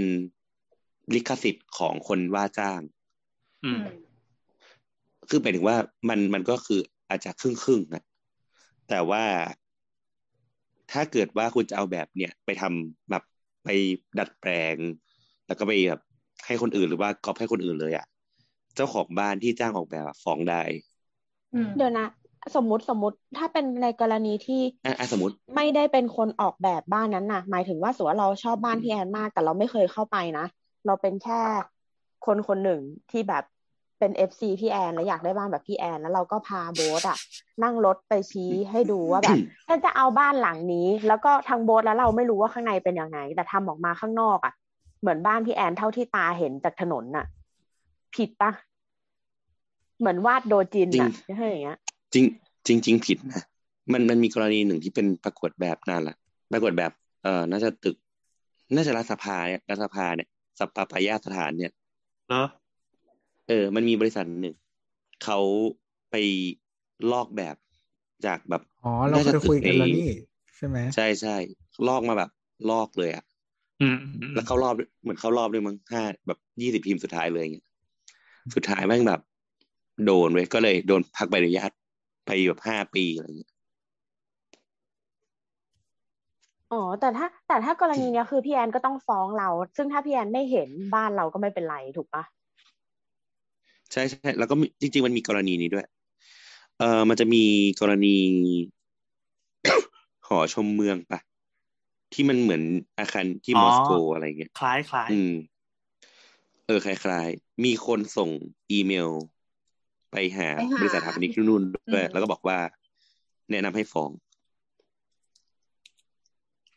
เฮ้ยงั้นถ้าเราเอาเอแบอเพบราะมันบ้าเป็นนลิจาก ขสิทธิ์นี่ Pinterest ที่เราชอบอะไปสร้างบ้านอะก็แปลว่าเรากำลังทำตัวผิดลิขไม่สิทธิ์แล้วดีถูกปะคือคือมันมันก็ไม่ใช่แบบลอกแบบร้อยเปอร์เซ็นต์คิดออกปะอืม คือมันอาจจะแบบเอาบางเอาบางี้งเอามุมงี้ที่ชอไอ้บ ไอ้คำว่าลอกเนี่ย ลอกหรือไม่ลอกมันไปพิสูจน์กันในชั้นศาลซึ่งชั้นศาซึ่ล งแต่ละประเทศก็ดันเอยเอ่อศาลแต่ละศาลก็มีมาตรฐานในการพิจารณาต่างกัน ในแต่ละวงการก็มีการพิจารณาต่างกัน เออซึ่งไม่มันมันไม่จบอะถึงแม้ทุกคนจะรู้ว่ามันลอก แม้แต่ไอ้คนที่ลอกเอง ถ้ารู้อยู่แก่ใจว่ามันลอก แต่มันก็สามารถดิ้นจนหลุดได้ เพราะว่ามันเป็นการการการวิธีพิจารณาความอีกอีกแบบหนึ่งอะ แล้วแต่ว่าทอ๋อ นายใครเกี่ยวกันก็ชนะ เออเออมีมีมีเรื่องมีเรื่องตลกหนึ่งเรื่องเว้ยที่จะเล่าให้ฟังก็คือ เอ่เอาอตลกล่าตลสุดกที่นะ ออฟฟิศอะล่าสุดที่ออฟฟิศอะไปรับงานอินทีเรียมาชิ้นหนึ่ง ความความแย่คือ เราไม่รู้ว่าลูกค้าไปเอาแบบมาจากไหน แต่เราก็คือทำแค่อินทีเรียถูกไหมอืม อ่ะพอพอทำไปสักพักก็แบบเออเห็นแบบเออบ้านสวยจังเอามาจากไหนวะอะไรอย่างเงี้ยแต่ว่าเราก็ขี้เกียจถามเพราะว่ามันไม่ใช่ไม่ใช่ธุโครระงของการเราอะไรใช่ขอไหม งเราอยากจะไปเสือกลูกเอค้าได้ขอ นาดนั้นอย่างนี้ถูกแต่เขาวเนี่ยสักพักก็แบบเหมือนเล่น Facebook ก็ดู Facebook ไปเว้ยแล้วก็แบบ เอ้ย นี่มันบ้านหลังที่เราเห็นนี่หว่าคุ้นจังเลยอะไรเงี้ยปรากฏว่าคนที่ออกแบบบ้านหลังเนี่ยที่ลูกค้าเอาแบบมาก่อสร้างไปแล้วเนี่ย คือรุ่นน้องคณะเว้ยอืมแล้วไงเอต่อ อ แล้วก็ก็เลยเลยทักแบไปบ ถามน้องคนนั้น เออ ก็เลยทักไปถามว่าออกคแบวามบบ้าขี้นหลัเสืงอกนี้อะเหรอ เนาะไม่ไม่ก็บอกว่าน้องออกแบบบ้านหลังนี้เหรออะไรเงี้ยน้องบอกว่าใช่น้องเป็นคนออกแบบบ้านหลังนี้อะไรเงี้ยหมายถึงว่าบ้านหลังนี้แต่ไม่ใช่ให้คนนี้นะไม่ใช่ก็บ้านคืขอองลูกค้าเบิ่งใช่ลูกค้าคนเนี้ยไปให้ ผู้รับเหมาหรือใครไม่รู้อะไปถอดแบบบ้านหลังนี้มา แล้วก็สร้างเหมือนเดะร้อยเปอร์เซ็นต์แล้วอืทำม ไงอ่ะ อืม ก็เลยเป็นเป็นแบบอาการออกเวิร์ดนิดหนึ่งว่าแบบ นี่คือกูกำลังจะทำงานอินทีเรียให้กับ บ้านที่ copy and paste มาเหรอ แล้วมันคือคนรู้จักด้วยอะไรอย่างเงี้ย มันก็ให้น้องเขาไปฟ้องเลยเออ ก็บอกเออฟ้องไหมล่ะเออ เฮ้ยเฮ้ยไหนก็ไหนเจอไหนควาไหนม เอออยากรู้อยากรู้ ถ้าคนที่เขาขายแบบบ้านเราจะเห็นในเน็ตมีขายแบบบ้านแบบพร้อมแบบก่อสร้างอะไรอย่างเงี้ยเลยแบบเนี้ยคือลิขสิทธิ์จะเป็นเป็นของใครอ่ะของคุณถ้าสมมุติว่าเขาออกแบบแล้วแต่ตกลงกันหรือเปล่าใช่ๆทุกอย่างมันแล้วแต่ตกลงพี่แต่ว่าสมมุติว่ามันสามารถแบบว่าให้ให้สร้างได้หนึ่งหลังอะไรอย่างนี้หรือว่าแบบแบบทั้งหมดเป็นของคุณไปเลยก็ก็ทำสัญญาได้เปล่าอ่าถ้ามันเป็นแบบคอมมอนคอมมอนบ้านๆนะคือเนี่ยเราขายแบบบ้านมีแบบแบบสุขใจแบบสุขสบายแบบเย็นใจอะไรเงี้ยทั้งหมดสามสิบแบบให้เลือกแบบละ ห้าพัน บาทนะถ้าเป็นแบบเนี้ยของผู้ผลิตผู้ผลิตเหรอคือคือสมมุติว่าพี่เป็นบริษัทรับสร้างบ้านพี่ก็ผลิตผลิตผลิตแบบผลิตแบบมาเลยไม่เพราะว่าถ้ามาสักสามสิบชุดถ้ามันเป็นของคนซื้ออ่ะพี่ก็จะขายซ้ำอีกไม่ได้แล้วอืมแต่ว่าถ้าถ้าพี่ถ้าโมเดลธุรกิจพี่คือขายซ้ำเรื่อยๆอ่ะแสดงว่ามันต้องเป็นของพี่แล้วพี่ก็ไลเซนส์ให้ใช้หนึ่งครั้งอืมอ่ะสรุปแล้วแต่ตกลงกันเนาะอืมเคยเคยมีคนมาจ้างออกแบบเป็นเนี่ยแบบเขาบอกว่าออกแบบบ้านให้หน่อยแบบให้แบบตารางเมตรแล้วแบบไม่กี่บาทอะตารางเมตรละร้อยอะไรอย่างเงี้ยคือแม่งแบบหมายถึงว่าค่าแบบนะแบบสมมุติพี่เอาแบบสองร้อยห้าสิบตารางเมตรอะพี่ได้เงินแค่ สองหมื่นห้าพัน เว้ยแต่แบบอืมแต่เวลาที่เขาขายแบบให้ลูกค้าได้อะเราก็จะได้กำไรแบบประมาณแบบ สามเปอร์เซ็นต์ หรือ สิบเปอร์เซ็นต์ ของค่าแบบที่เราขายให้เขาอะสมมุติว่าเป็น business model อีกแบบนึงเออสมมุติว่าเราอ่ะสมมุติทำบ้านสองร้อยห้าสิบตารางเมตรใช่ไหมเขาขายให้ลูกค้าเนี่ยทุกครั้งที่เขาขายลูกค้าเราจะได้อยู่ประมาณแบบ สองพันห้าร้อย อะไรอย่างเงี้ยเออก็แบบอืมแต่รู้สึกว่าค่าแบบมันถูกไปก็เลยไม่ทำมาจบได้ยังเมื่อกี้ไม่เห็นตลกเลยอ่ะไหนบอกว่าจะตลกเออตลกตรงไหนวะอ๋อของกูรอตลกอยู่เนี่ยอ้าวเหรอตลกตลกไม่ไม่ตลกตลกนั้นนี่หรอคือมันอาจจะมีความแบบเออ controversial หรือแบบดราม่าอะไรบางอย่างแต่มันไม่มีความตลกอยู่เลยอ่ะอ้าวเหรอโทษทีเวลาทุกคนตลกก็คือพยายามจะบอกว่าเออมันมีเรื่องน่าสนใจจะเล่าให้ฟังนะเออมีเรื่องน่าสนใจหรือว่าเรื่องน่าตกใจอะไรก็ได้ไม่เพราะว่ามันต้องใช้คำว่าเรื่องน่าสนใจกับเรื่องที่มันแบบไม่สนใจอ่ะอ๋อเหมือนคำว่าน่าสนใจของพี่แอนใช่น่าสนใจน่าสนใจของโบ๊ทมันจะแย่กว่านั้นเพื่อนกับโบ๊ทก็มีลักษณะที่คล้ายกันหลายอย่างนะเนี่ยอ่ะไม่มีไม่มีไม่มีเรื่องผู้หญิงผู้หญิงอะไรก็ไม่มีโบ๊ทต่างกันมากพยายามดีนายตลอดเวลาแต่แชร์รูปกันนั่นเป็นแบบมิตรภาพชั่วครั้งชั่วคราวฟังดีไม่ดีเลยมาตอบคำถามกันเถอะกูยังไม่ได้ตอบสักอันเยอะไหมเนี่ยประมาณสี่ห้าข้อโอ้เยอะนี่หว่าตอบส่งๆนะโอ้อันนี้ยาวจังเลยอ่ะต้องบรรยายแบบอีกอะไรวะเออที่มีคนถามว่าอะไรนะเขาถามความเห็นว่าคิดว่ายังไงที่จะมีการสร้างเอ่อเป็นวิหารที่โคราชเป็นวิหารโรมันคาทอลิกแต่ว่าเขาใช้เขาใช้แบบเป็นอินสไปร์แบบว่าสถาปัตยกรรมไทยอ๋ออันที่เราไม่ชอบสีเออเราเราจะไปค้นคำนี้จากไหนดีนะให้คุณบรรยายแบบเออค้นว่าโบสถ์คริสต์ทรงไทยโคราชโบสถ์คริสต์ทรงไทยโคราชโอ้ยส่งผิดส่งเข้ากรุ๊ปใหญ่ไปแล้วอะแต่ยังไงก็ต้องอธิบายมันก็ไปปรากฏที่อื่นอีกอะคือมันมีเอางี้คือตัวโบสถ์คริสต์ทรงไทยอะ จริงๆมันก็มีหลายที่มีทั้งแบบเป็นไทยไทยจ๋าเลยแล้วก็เป็นแนวแบบเหมือนโบสถ์ฝรั่งอะเออที่ทั้งในประเทศไทยทั้งต่างประเทศนะเราเรารู้สึกว่ามันมันแล้วแต่ว่าเจ้าของโปรเจกต์นั้นนะเขาตีความคำว่าคริสต์กับความเป็นไทยอ่ะออกมายังไงอืมบางอันมันก็เป็นเหมือนโบสถ์ฝรั่งแล้วว่าเอาออร์นาเมนต์ไทยไปแปะอะไรอย่างงี้ป่ะอืมอันนี้เรามาบรรยายก่อนว่าว่าไอตัวประเด็นไอตัวของที่เรากำลังคุยกันเนี่ยมันเป็นโปรเจกต์ที่ไหนเหรอโคราชอ่ะรู้ว่าชื่อโคราชแล้วมันเป็นวิหารหรือเป็นอะไรพอรู้ไหมว่าชื่อโครงการอะไรอาสนวิหารอือเออแป๊บนึงนะหาชื่อก่อนอ่ามิสซังโคราชอะไรอันนั้นเขาเป็นเจ้าของอ๋อเหรอขอโทษค่ะเอออ่ะแล้วไงต่อแล้วไงต่อเดี๋ยวระหว่างระหว่างที่ตัวหาก็คือมันมันต้องพูดถึงแบบมันอยู่ไหนวะต้นคำถามมันไม่อยู่อ่ะอ๋อเหรอ เออเพราะว่าน้ำมันน้ำมันแปะไอ้นี่มาที่เป็น Facebook ไม่ต้องถามก็แค่ถามว่าคิดว่ายังไงเออกูก็ไม่ได้อ่านชื่อคนถามลงเข้าไปในแฮชแท็กสาวสาวเอ่อก็คืออันเนี้ยเหมือนเป็นแบบที่เราไม่แน่ใจว่าประกวดแบบไหนเพราะว่าเราดูรูปทั้งหมดเนี่ยในอัลบั้มที่เขาแนบลิงก์มาของ Facebook เนี่ยมันมีรูปทั้งหมดยี่สิบหกรูปซึ่งมันมีบางรูปที่ที่มันมันไม่ไม่ใช่อาคารเดียวกันเราก็เข้าใจว่าอ่ามันมันคงเป็นประกวดแบบหรือว่ากำลังหาไอเดียอยู่แต่ว่ามันมีภาพที่เขาทำเป็น ทรี ดี ขึ้นมาแล้วแล้วก็มีมาสเตอร์แพลนให้ดูซึ่งเราเราอธิบายตัวนี้ก็แล้วกันนะเพราะว่าตัวอื่นมันก็เหมือนยังไม่ลงตัวยังเหมือนตกแบบอยู่ก็คือแบบตัวเนี้ยมันเป็นแปลนที่เป็นมาสเตอร์แพลนที่มีการวางทั้งผังของอาคารแล้วก็ผังของถนนแล้วก็แลนด์สเคปทั้งหมดซึ่งตัวอาคารที่เป็นเป็นเมนของของโปรเจกต์เนี้ยก็คือเป็นโบสถ์คริสเตียนที่ที่ทำเป็นรูปกางเขนเลยนะลาตินคอร์สแต่ว่า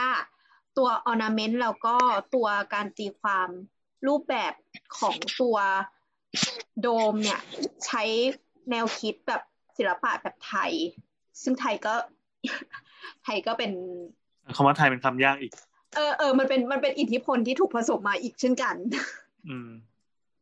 ยังไงดีเอางี้อย่างงี้ให้ดูจากให้ดูจากผังแล้วกันคือถ้ามองจากข้างบนลงมามันจะเป็นรูปกางเขนแต่จริงๆอ่ะคือมันดันมีวิหารไทยที่ทำเป็นเป็นอย่างนี้อยู่แล้วเราเรียกว่าจตุรมุขเนาะเป็นอาคารจตุรมุขก็คือเป็นเป็นแปลนที่เป็นรูปกางเขนเหมือนกันแล้วก็ตัวอาคารก็จะชี้ไปสี่สี่ทิศเลยคือโบสถ์หรือวิหารไหนที่ทำเป็นลักษณะนี้ก็คือเป็นเป็นวัดที่ดูรวยดูแบบเท่หน่อยเออซึ่งในมันจะสมมาตรนะแต่อันนี้มันสมมาตรใช่ไหมอันนี้มันจะมีด้านนึงที่ยาวออกไปเออเราเคยเจอเจอแบบที่ด้านยาวด้วยเป็นกางเขนจริงด้วยไม่แต่ว่าลักษณะที่เขาอธิบายสำหรับเป็นกางเขนเอลาตินคอร์สมันก็คือตัวตัวแขนที่มันอยู่ซ้ายขวาจะสั้นแล้วก็ไม่ได้อยู่ตรงกลางก็คือเป็นเครื่องหมายบวกที่เอียงอ่ะอืมอืมก็รูปกางเขนสรุปก็คือเขาตั้งใจวางให้เป็นกางเขนเลยละกันแต่มันมันมีแบบที่แบบพวกที่ฝรั่งเศสมันก็จะมีแบบอันที่แบบขีดอยู่ตรงกลางแล้วก็เส้นตรงคือยาวเลยยาวทั้งด้านสองด้านอะไรอย่างเงี้ยก็มีมีหลายแบบมากอืมอืมอืม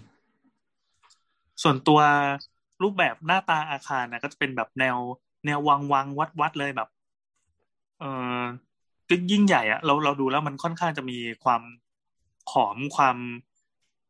เออความขอมลงมาปนอะตอนแรกถ้าไม่ได้บอกว่าเป็นที่ไหนเราคงคิดว่าเป็นแบบแถวละโวหรืออะไรอย่างนี้หรือเปล่าอะไรอย่างเงี้ยใช่เราก็รู้สึกว่าแบบนั้นมันมันดูแบบมันดูเป็นเหมือนเออขอมหรืออีสานใต้อะไรแบบนี้มากๆอ่ะอืมอืมแต่เห็นก็มีอยู่สองแบบใช่ไหมคือมีอันนึงที่มันจะค่อนข้างมีหลายแบบมีโดมที่มีโดมที่ตัวโดมกลางอ่ะคือโค้งโค้งแล้วก็มีตัวอันอื่นที่มันเป็นแบบไม่โค้งแล้วตัดตัดเป็นย่อมุมอะไรอย่างนี้ด้วยอืมอืมคือมันจะจะจะคลาสสิกก็ก็ไปแบบหนึ่งกับกับแบบที่มันดูประยุกต์แล้วก็ใส่เหมือนใส่เงินเข้าไปเยอะให้มันดูให้มันดูยิ่งใหญ่อ่ะซึ่งมันก็เป็นโจทย์หนึ่งของการออกแบบศาสนสถานอยู่แล้วคือจะต้องทำให้ดูอลังการแล้วอ่ะโดยรวมก็คือตัวตัวอาคารเป็นสีขาวหลังคาเป็นสีเขียวบางแบบก็คือมีเป็นหลังคาโค้งบางแบบก็คือหลังคาตรงแล้วก็ส่วนพวกส่วนประกอบตกแต่งยิบย่อยอ่ะมันจะมีแบบเช่นแบบเก็บเก็บหน้าบันบ้างหรือไม่ก็มีส่วนประกอบของสถาปัตยกรรมไทยไปปนอยู่สถาปัตยกรรมไทยแบบแบบแนววัดวานะแนววัดวังแล้วกันแนววัดวังแล้วบางอันก็มีฉัตรมีช่อขึ้นไปข้างบนเป็นเจดีย์ยอดแหลมก็มีเออบางแบบก็ตีเป็นโค้งๆก็ทำเป็นดูแบบยุโรปนิดนึงแต่ว่าเขาก็เราเราดูแล้วเราก็รู้สึกว่าในส่วนที่มันมันสื่อถึงเอ่อคริสเตียนเนี่ยมันก็ยังอยู่ยังมีเอ่อโรสวินโดว์อยู่คือเรารู้สึกว่าเขาเน้นในการที่มีหน้าต่างช่องเปิดก็คือเข้าใจป่ะว่าโบสถ์ของคริสเตียนนะมันจะต้องมีช่องเปิดที่อยู่เหนือเหนือโดมเพื่อให้แสงของพระเจ้าลงมาตรงโดมอ๋อมีแสงเฉียงใช่ไหมใช่ใช่มามาลงตรงอาสนะเหมือนเป็นฟังก์ชันที่เขาต้องการใช้งานก็คือแบบวันอาทิตย์ตอนตอนที่คนไปโบสถ์กันแสงช่วงนั้นจะต้องสวยๆอ่าแล้วก็คือตัวเนี้ยเขาก็จะมีความแตกต่างในไม่เหมือนเจดีย์บ้านเราที่โอเคหน้าต่างไม่ได้มีเพื่อฟังก์ชันนี้ เออแต่ว่าเขาใส่ขึ้นมาแล้วก็เข้าใจนะว่าเขาอาจจะทำกระจกมาปิดแล้วก็ส่วนที่เป็นของทางเดินเนี่ยเอ่อการที่ทำทางเดินยาวๆที่เป็นขาของไม้กางเขนเนี่ยมันก็มีชื่อของของคริสเตียนอยู่แล้วซึ่งเรารู้สึกว่าเขาก็ถอดแบบอันนี้ออกมาเหมือนกัน mm-hmm. แต่ว่าตัวเนี้ยพอดีว่าแบบที่เขาทำมาเนี่ยมันมีแต่แบบเอ็กทีเรียเนาะมันยังไม่มีข้างในให้ดูว่าเขาทำไปถึงข้างในเขาออกแบบไปถึงข้างในว่าแค่ไหนจริงๆก็คงทำแล้วเพราะไม่เห็นมีภาพสเก็ตอยู่อันนี้บอกบอกชื่อดีไซเนอร์แล้วกันก็คือมีอาจารย์ดร.สุพรชนะพันธ์นะครับและอาจารย์ทรงธรรมเกิดแก่นเป็นที่ปรึกษาด้านการออกแบบก็คืออาจารย์ณัฐกฤษสุนทรีรัตน์เขาก็มีแบบแปะลิงก์อะไรกันเรียบร้อยอันนี้เป็นต้นทางจากใน Facebook อ่าหัวเรื่องก็คือนิกายโรมันคาทอลิกกำลังจะสร้างโบสถ์คริสต์ทรงไทยขนาดใหญ่ซึ่งซึ่งเออเขาก็พยายามจะทำให้ได้ตามโจทย์นี้ทีนี้คำถามคำถามคืออะไรนะเขาให้ถามความเห็นเนี่ยเหรอก็หาคำถามไม่เจอแต่ถามว่าเห็นว่ายังไงบ้างแค่นั้นแหละอืมเห็นว่ายังไงบ้างแล้วเห็นว่ายังไงบ้างในมุมในมุมของถามดิรู้สึกว่าก็สวยดีใช่ไหม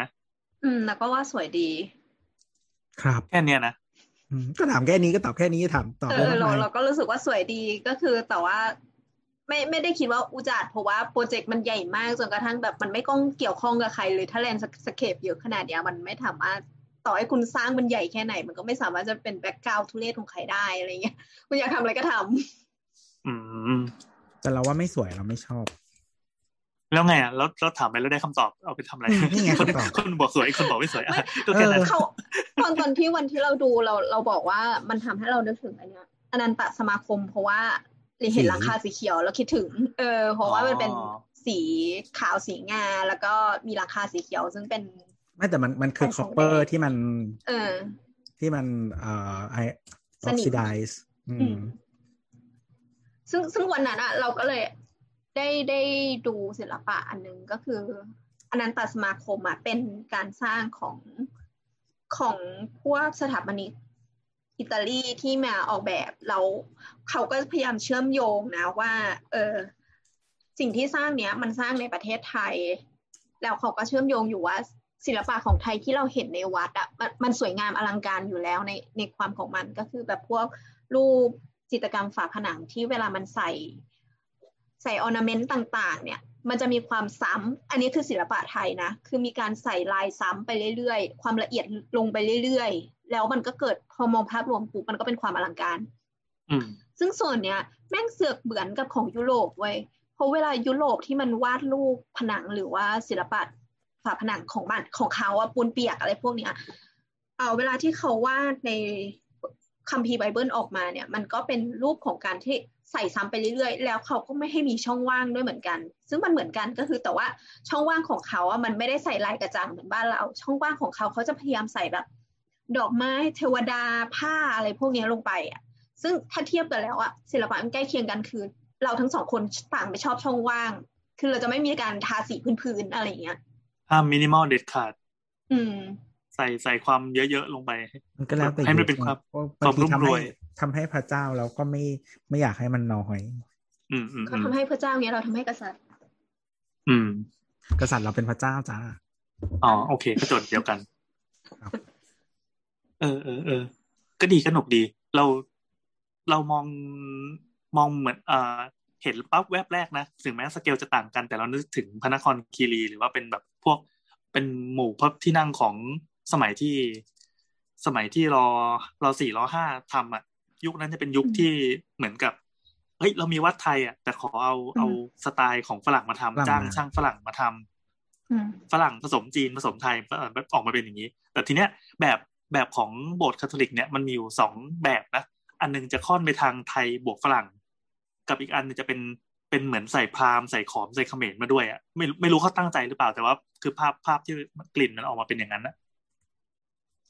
เออก็นั่นแหละนั่นแหละสรุปว่ามันคือการการเหมือนงานทดลองอีกแบบนึงที่จะลองดูว่าเอาไทยบวกฝรั่งออกมาแล้วจะเป็นยังไงก็แล้วแต่คนจะตีความแล้วแต่สถาปนิกเขาจะตีความสำหรับเรามองว่าสนุกดีสนุกดีแล้วก็สนุกแล้วก็โอเคครับลองไปหาดูได้นะเอาชื่ออีกทีมเผื่อใครที่สนใจเราไปคนดูมันมันมันมันแปลกเลยชื่ออะไรนะเนี่ยมันในนั้นมันก็ไม่มีเรียกชื่อพี่อืมเหมือนจะยังไม่มีชื่อเนาะ โรมันคาทอลิกคอร์ชเขาบอกว่าเป็นโบสถ์ที่โบสถ์คริสต์ที่ใหญ่ที่สุดแห่งหนึ่งของประเทศไทยคริสตจักรโรมันคาทอลิกของไทยกำลังจะมีการสร้างโบสถ์คริสต์ทรงไทยขนาดใหญ่เออใหญ่ที่สุดแล้วมันใช้คำว่าแห่งหนึ่งด้วยด้วยหรอถ้าที่สุดก็ไม่แห่งหนึ่งแล้วดิก็เผื่อมีมีคนเคลมมองไม่รู้เว้ยหาไม่เจอนี่เข้าไปหา Facebook แบบเอ่อคาทอลิกสังฆมณฑลนครราชสีมาไม่เห็นมีเลยเลยโปรเจกต์นี้จะไม่เกิดแล้วก็ได้ทำไมใน Facebook มันอ่านคอมเมนต์ไม่ค่อยได้ประโยชน์อะไรเลยวะเออเลิกเล่นแล้วเนี่ยเออนี่พยายามจะหาข้อมูลเพิ่มไม่มีอะไรเลยเจอก็เจอไม่เจอก็ไม่ต้องเจออ่ะคุณผู้ฟังก็เราไปไปหาดูแล้วให้ข้อมูลที่แบบพอจะวาร์ปไปได้อยู่จ้ะครับขอเสียงครับเสียงจากใครดีเฮ้ยเฮ้ยแนทมาให้มีเสียงแนทไม่ได้ซ้อมอะไรมาเลยอ่ะดูแต่อันนี้ต้องซ้อมมาอาจจะเป็นครั้งสุดท้ายที่เราได้ฟังงั้นเราจะทำเสียงสลามเสียงอะไรนะสลามสลามมันมีเสียงด้วยเหรอวะฮาจิเมะมาชิเตะโอเลวาสลามมูริมูรุเทมเพสโต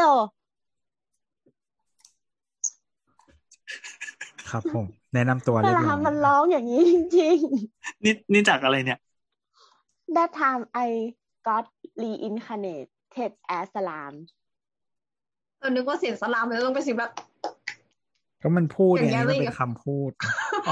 สนุกสนุกเจ๊เจ๊สลามยังไม่ได้ดูกันหนอมันสนุกมากมีใน Netflix คนสลามเฉยๆแต่ time I reincarnated as คือผู้ชายอ่ะมันเป็นผู้ชายซิงอายุสามสิบแล้ววันหนึ่งมันก็โดนแทงตายแล้วมันก็เหมือนแบบกำลังพร่ำพรรณนากับตัวเองก็แบบเฮ้ยฉันกำลังจะตายแล้วฉันเลือดออกด้วยแล้วพระเจ้าก็ฟังมันแล้วก็โอเคเดี๋ยวฉันจะให้ชีวิตชาติใหม่เป็นเป็นเหมือนแบบสิ่งมีชีวิตที่ไม่มีเลือดออกฉันแบบเสียเลือดเยอะมากแล้วฉันกำลังหนาวอย่างเงี้ยพระเจ้าก็โอเคคำขอก่อนตายก็คือชาติหน้าคุณจะเกิดมาเป็นตัวที่ไม่หนาวอืมอืมแล้วก็เหมือนแบบแล้วเนี่ยฉันสามสิบแล้วฉันยังซิงอยู่เลยโอเคชาติหน้าคุณจะได้เกิดเป็นนักล่าแล้วมันก็เลยได้ได้เกิดมาเป็นแบบสลามที่แบบไม่เจ็บไม่หนาวแล้วก็โอพีอืมอะไรเงี้ยแล้วก็มีสกิลนักล่าเป็นยูนิคสกิลสนุกมากเหรอสนุกใช่ไหมคืออย่างงี้อันไหนๆไหนๆพูดเรื่องสลามได้เหรอวะคืออันเนี้ยมันมันเป็นอนิเมะใช่ไหมใช่จ้าที่มันมีตัวละครที่ผมแดงๆอะไรปะไม่ใช่พระเอกผมสีฟ้าอ๋อผมฟ้าผมยาวปะถ้าถ้าผมยาวถ้าเป็นผู้หญิงอ่ะมีผมชมพูคนหนึ่งมัดแกะชื่อมิลินอ่าที่ใส่ชุดเมดไม่ไม่ไม่ได้เมดมันมันเป็นชุดแบบโลลิแบบพังๆก็จะโป๊หน่อยท่อนล่างมีแค่กางเกงในอ่ะอ๋อโอเคเดี๋ยวดูคืออย่างนี้การแค่นี้แหละไม่ใช่ไม่ใช่มันคือที่เราไม่รู้จักเพราะว่าการ์ตูนเรื่องนี้มันมันมีการ์ตูนที่เป็นมังงะชื่อว่าเกิดใหม่ทั้งทีก็เป็นสลามไปซะแล้วชื่อยาวๆแบบนี้ซึ่งถ้าชื่อยาวแบบนี้มันจะมีสำนักพิมพ์ชื่อรักพิมพ์รักพิมพ์เขาเป็นสำนักพิมพ์ที่ตอนเนี้ยมันสร้างปรากฏการณ์ให้กับคนอ่านการ์ตูนมังงะไว้คือไม่ทำให้ทำให้คนอ่าอย่างงี้ดีป่ะที่ผ่านมาคนไม่ซื้อการ์ตูนอ่ะคนเลิกซื้อการ์ตูนกันละคนไปไปเสพสื่ออื่นเพื่อความบันเทิงกันแทนแล้ววันหนึ่งพอพอมันเป็นยุคที่รักพิมพ์ปรากฏตัวช่วงแรกๆก็จะมีหนังสือการ์ตูนแนวที่แบบโอตาคุชอบอ่านมันจะชื่อตั้งชื่อยาวๆยาวแบบไม่ไม่ต้องกลอนคำไม่ต้องแบบแปลงเป็นภาษาไทยใดๆทั้งสิ้นแต่ว่าในยุคหลังเนี่ยคือเหมือนกับเขามีลักษณะลายเส้นอีกแบบหนึ่งที่ต่างจากพวกพวกพวกสำนักพิมพ์การ์ตูนที่เราชุดคุ้นๆกันตามหน้าแผงการ์ตูนที่เดี๋ยวนี้ล้มหายตายจากหมดแล้วนะคือเขาจะลายเส้นเป็นเล่มๆไปเช่นถ้าไปคุยกับสำนักพิมพ์ที่ญี่ปุ่นเป็นต้นต้นสังกัดจากญี่ปุ่นอะแล้วก็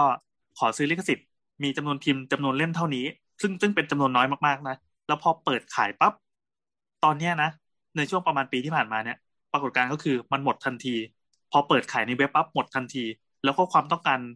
สูงมากดีมานด์จะสูงมากกลายเป็นว่าอีการ์ตูนเรื่องสลามเนี่ยซึ่งตอนนี้ออกมาไม่แน่ใจว่าสิบกว่าเล่มแล้วหรือเปล่ามันมีการเก่งกำไรของพ่อค้ากันมันเหมือนเหมือนเป็นตลาดอีกตลาดหนึ่งที่เราก็ไม่รู้จักเว้ยคือเราอ่านการ์ตูนแบบในฐานะคนอ่านการ์ตูนธรรมดาที่แบบเอ้ยถ้าสนุกก็เอามาอ่านแล้วก็เก็บสะสมบางทีก็แบบเอ้ยถ้ามีมีเรื่องดีๆก็ไปไปหามาสะสมอะแต่เรื่องแบบเนี้ยเราไม่มีโอกาสเอื้อมถึงเลยเพราะว่าแต่ละเล่มที่มันปล่อยมาเนี่ยอย่างตอนเนี้ยเราเปิดเปิดหน้านึงที่เขามีขายการ์ตูนเขาเพิ่งลงเสนอราคาก็คือเหมือนเปิดประมูลอะไรเงี้ยนะเล่มหนึ่งอย่างเล่มหกเนี่ยเ ดี๋ยวดูราคาก่อนราคาล่าสุดอะเฉพาะเล่มหกนะ สี่พันห้าร้อย บาท ห้าพัน ละเล่มเดียวเจ็ดเดี๋ยวนะมีคนขายต่อไปได้ เจ็ดพัน กว่าบาทนี่คือเล่มเดียวซึ่งหน้าปกมันเก้าสิบบาทแล้วก็เล่มอื่นๆนี่ก็เราว่าแบบหลักร้อยถึงหลักพันกันทั้งนั้นเลยอะแล้วก็ไม่ใช่ราคาที่ที่ปั่นกันแค่คนสองคนอะคือในตลาดมันเป็นอย่างนี้กันหมดเลยปรากฏการณ์นี้เกิดกับสำนักพิมพ์รักพิมพ์อย่างเดียวก็ไม่รู้ว่ามันทำได้ยังไงก็มีคนบ่นนะว่าเอ่อตอนนี้คือเหมือนตลาดอะเป็นของของพ่อค้าที่สนิทกับสายส่งหนังสือหรือว่าหรือว่าเก็บทันอะไม่มันกลายเป็นบิตคอยในวงการหนังสือได้ไงก็ไม่รู้แต่อันนี้จับต้องได้กว่าบิตคอยเออเออใช่มันมีการ์ตูนให้อ่านแล้วความเฮงซวยก็คือ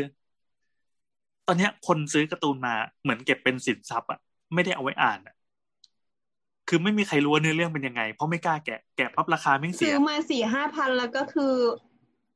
เอาเก็บใส่กลุ่มไว้อย่างเงี้ยเหรอไม่เปิดอ่านและไม่ฉีกพลาสติกงั้นเราก็ทำ only fan ที่สแกนหนังสือการ์ตูนดิ ไม่ไม่คือเราไม่รู้นะว่าคนอยากอ่านหรือเปล่าแต่คนอยากเก็บ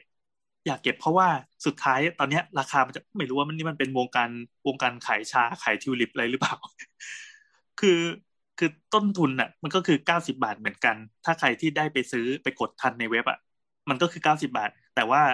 คนที่เก็บได้ครบชุดแล้วก็สภาพยังเป็นมือหนึ่งเรียกว่ามือหนึ่งแล้วกันก็คือซื้อมายังไม่ได้แกะเนี่ยราคาแม่งไม่รู้จะถีบไปถึงไหนเนี่ยนี่เราก็เพิ่งมาดูราคาแม่งบ้าเอ้ยขายเล่มเดียวเล่มหกมันจะมีเหมือนเป็นเป็นปกเวอร์ชันพิเศษอะไรสักอย่างที่อยู่ๆก็ขายความลิมิเต็ด เจ็ดพัน น่ะอืมอย่างนี้น่าจะซื้อพาราเรลพาราไดซ์ไว้ พาราเรลพาราไดซ์ก็ก็เหมือนจะมีคนขายเหมือนกันแต่ก็ไม่ได้โหดมากถ้าจะโหดก็จะเป็นสำนักพิมพ์นี้แล้วจะมีอีกเรื่องนึงคือ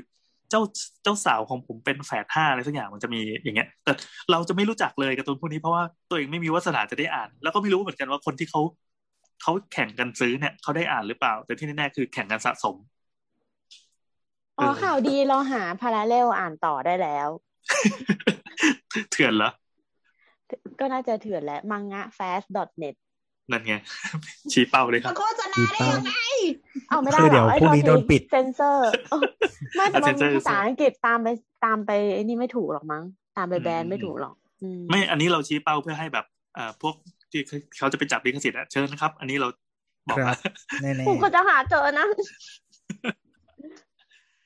เว็บเว็บที่เราดูวันพีซมันก็แบบเหมือนโดนปิดไปแล้วเว้ยไอ้วันพีซมันดูดูถูกลิขสิทธิ์ได้เลยแบบได้ตอนนี้เพิ่งเจอเป็นภาษาไทยด้วยไม่ต้องการไงเหมือนที่มีคนบอกว่าเพิ่งเจอว่าในไลน์ทีวีอ่ะมีตอนแบบครบทุกตอนแบบ เจ็ดถึงแปดร้อย ตอนมีหมดเลยเออเขาบอกคนนั้นก็หาหาดูแบบถูกได้ในพี่แอนดูที่ไหนอ๋อดูใช่ไหมถ้าถ้าดูเราไม่ได้ดูเราไม่ได้ดูอันนี้เราอ่านอย่างเดียวอืม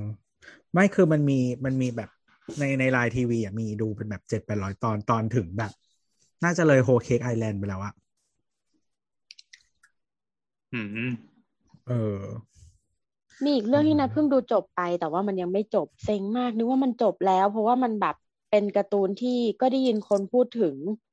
มานานมากอ่ะแล้วก็นึกว่าเก่ากว่านี้ด้วยเพราะคอนเซ็ปต์มันไม่ไม่ได้ต่างอะไรไปจากไปจากพวกแบบเรียกว่าอะไรดีอ่ะพวก Get Backer Bleach หรือว่า Left อะไรเท่าไหร่เลยเราก็นึกว่ามันเป็นการ์ตูนเจนเดียวกันปรากฏไม่ใช่เป็นการ์ตูนที่เพิ่งออกเมื่อปีสองพันสิบเจ็ดเอง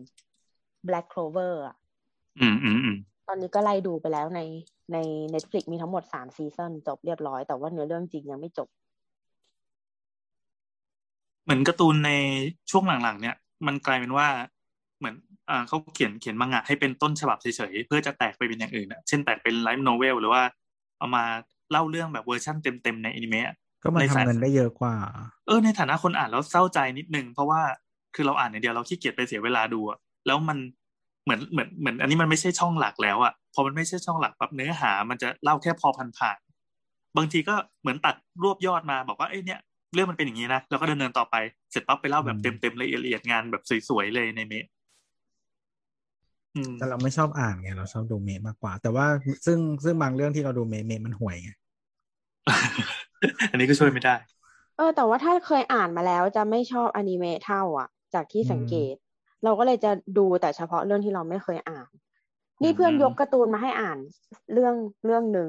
ตั้งแต่ต้นจนจบฝากกดอลเวงมีแค่สิบหกเล่มแต่บอกว่าสนุกมากอืมๆๆเออแนวชอบอ่านการ์ตูนแนวนี้ดีว่ะ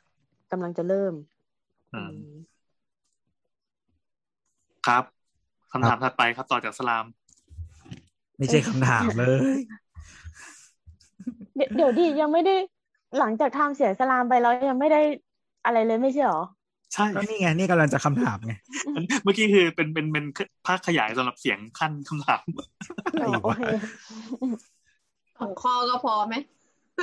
จากคุณเพ็กกี้หน่อยล่ะมีความเห็นยังไงบ้างครับเรื่องทำไมห้างโรงเรียนมหาวิทยาลัยถึงไม่มีห้องพักให้แม่บ้านทำความสะอาดเลยบางครั้งเขาต้องไปนั่งคุยกันในห้องเก็บของบ้างห้องน้ำบ้างบางคนกินข้าวในห้องน้ำคือเข้าใจว่ามันทำหน้าที่แทบตลอดเวลาแต่ไม่มีแม้แต่ที่ให้นั่งพักไม่เข้าใจเขาก็คนไหมทำไมต้องก็ต้องการห้องพักเหมือนกันอันนี้ไม่ใช่คำถามอันนี้ฝากด่าเหรอไม่มีคำด่าให้ทำไมครับทำไมครับอ่ะก็คือมันถูกสร้างตามคือมันต้องถูกตั้งสร้างตามแบบ economic value อยู่แล้วอะ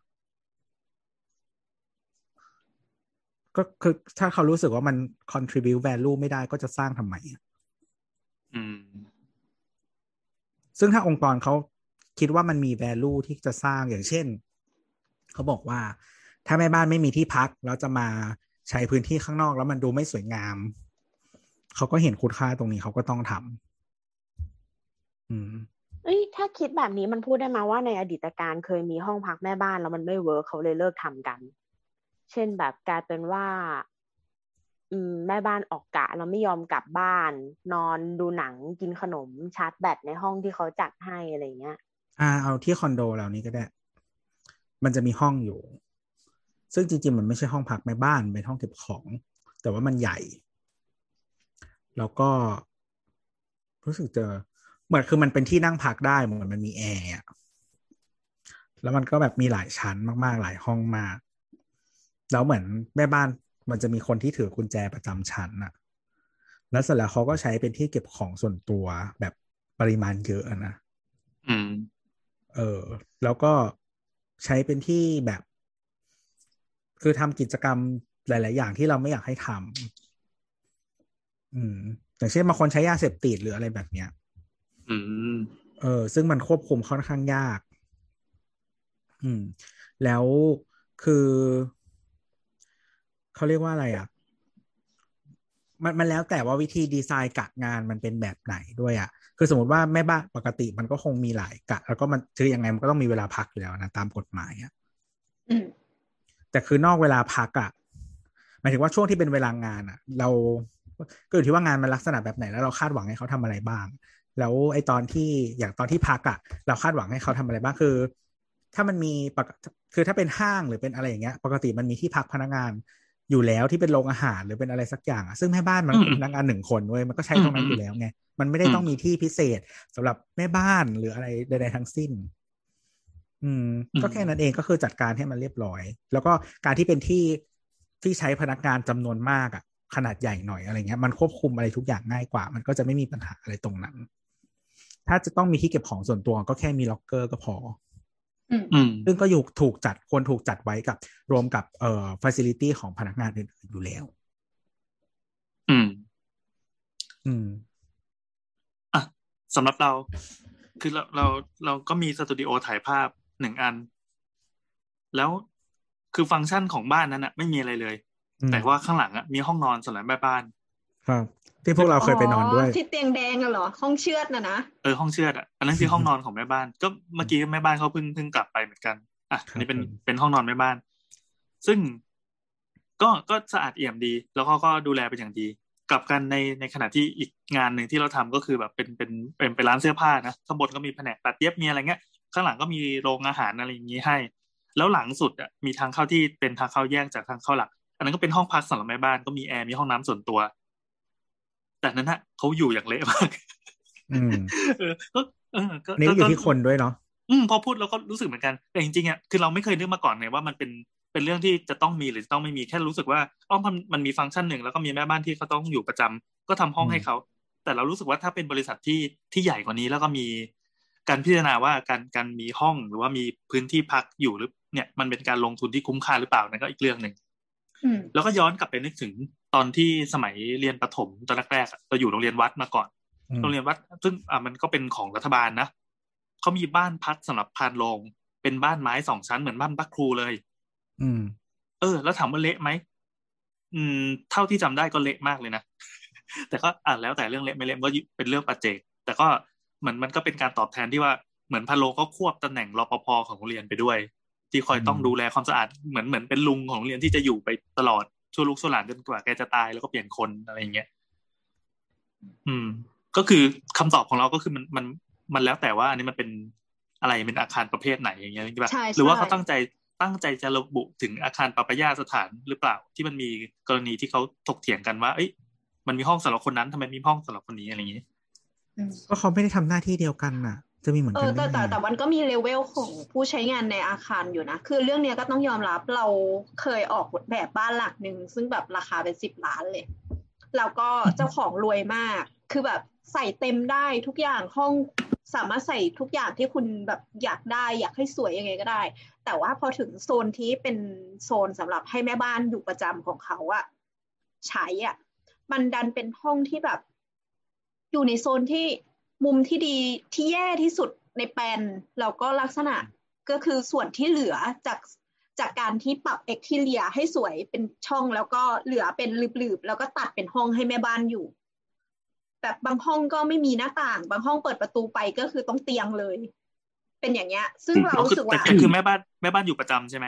แม่บ้านอยู่ประจำซึ่งเราเราเราก็รู้สึกว่าผิดกฎหมายนะห้องแล้วเราก็เลยบอกว่าเออแต่จริงๆอ่ะเรื่องเนี้ยคือมันมันมันไม่ใช่ที่อยู่อาศัยคือเราเราบอกว่ามันมันไม่ได้มันไม่เดวไม่เดเวลลิ่งอ่ะคือมันไม่ได้แบบยังไงล่ะคือมันไม่ได้ดีต่ออ่ะเวลาเวลาสเปคตัวนั้นต้องไม่ใช่ห้องนอนอะไรอย่างงี้ใช่ไหมอืมอืมซึ่งซึ่งเรื่องเนี้ยเราก็แย้งหัวหน้าเราไปเราบอกว่าเออคือแบบมันไม่มีความเป็นมนุษย์เลยอ่ะคือเขาไม่ใช่สัตว์ที่อยู่ในห้องในกล่องพอแล้วอะไรอย่างเงี้ยในมุมมองของเราเราก็บอกแค่นี้ซึ่งหัวหน้าเราก็โอเคเดี๋ยวเขาไปคุยแต่ว่ามันก็ต้องแล้วแต่คนออกเงินโอนเนอร์ใช่ไหมเขาก็ไปคุยกับโอนเนอร์บอกว่าเอออันเนี้ยมันคือเป็นห้องเก็บของแค่อย่างเดียวแหละมันเอาให้คนอยู่ไม่ได้มันอยู่ไม่ได้ซึ่งเจ้าของบ้านนะตอบกลับมาเว้ยบอกบอกว่าเพราะเขาไม่ได้อยากให้แม่บ้านอยู่ในห้องอ๋อแม่บ้านคนนี้เป็นแม่บ้านที่ต้องอยู่ประจำในบ้านเขาต้องการให้ทำความสะอาดออกมาข้างนอกห้องแล้วก็ต่อให้คุณไม่ต้องซักผ้าหรืออะไรก็คือเดินเดินเพื่อกวาดหรืออะไรก็ได้เขาไม่อยากให้แม่บ้านอยู่ในห้องคือห้องก็คือให้ไปนอนอย่างเดียวเราก็คือเออเราก็เลยบอกว่างั้นก็คือมันก็ต้องมีชีวิตอ่ะคือแม่บ้านก็ต้องมีชีวิตอ่ะเขาก็อาจจะแบบวันนึงเขาอาจจะแบบต้องมีของเยอะขึ้นอะไรอย่างเงี้ยมันต้องมีชีวิตส่วนตัวเขาไม่ได้แบบเป็นคือคือมองว่าเป็นยูเซอร์ยูเซอร์คนหนึ่งของบ้านแล้วกันเราก็มองว่าเป็นยูเซอร์แต่ว่าคือเลเวลที่โอนเนอร์เขามองเขามองเลเวลที่เป็นแบบไม่ได้เท่าเขาเข้าใจปะเขาจะไม่ได้ฟังก์ชันอะไรที่เท่าเขาอ่ะอืมก็ไม่ก็คือถ้าเวลาว่างอ่ะก็อยากให้อยู่ข้างนอกอยู่เขาสามารถเรียกใช้ได้ไม่ใช่แบบว่าโอ้มึงเข้าไปอุดอู้อยู่ในห้องโดยกูแบบเข้าไม่ถึงอะไรอย่างนี้อืมอืมเพราะเขาจะไม่ไม่มีทางเดินมาข้างหลังเขาบอกว่าหน้าบ้านของเขากับหลังบ้านของเขาตัดกันเลยนะคือเขาจะไม่มีทางเดินไปหลังบ้านเออเราเราก็เข้าใจนิดนึงแต่ฟังดูแล้วก็รู้สึกแย่เอออ่ะเมื่อกี้บอสว่าไงบอสบอสบอสอ๋อปิดพอดีมิวมาอยู่อ๋อก็ก็คือจริงๆมันจะมีกฎหมายข้อหนึ่งถ้าเป็นแบบห้องที่เอ่อต้องใช้อยู่อาศัยอะไรเงี้ยก็มันจะมี มันจะมีกฎหมายเรื่องช่องเปิดว่าต้องมีห้องช่องเปิดกี่เปอร์เซ็นต์ของห้องคือโอเคแน่นอนว่าอย่างที่นามว่าเวลามันเขียนแบบในแบบขออนุญาตอะไรเงี้ยมันจะใช้เป็นการเขียนเพื่อเขียนเป็นห้องเก็บของอะไรพวกนี้เนาะซึ่งซึ่งด้วยมันจะตีเป็นเปอร์เซ็นต์ของของขนาดห้องถ้าห้องมันเล็กแล้วอะแค่ประตูอันเดียวอะมันก็คือนับเป็นช่องเปิดที่พอดีแล้วเออเออเออแต่แต่อย่างที่บอกมันก็มีปัญหาจริงแหละเออก็เราคืออย่างนี้เลยอยากจะพูดก็คือแบบเขาตีเปอร์เซ็นต์ช่องเปิดของห้องเราบอกใช่ไหมว่าประตูอะก็นับเป็นช่องเปิดแต่ว่าในความเป็นจริงคือเราไม่ได้เปิดประตูตลอดเวลา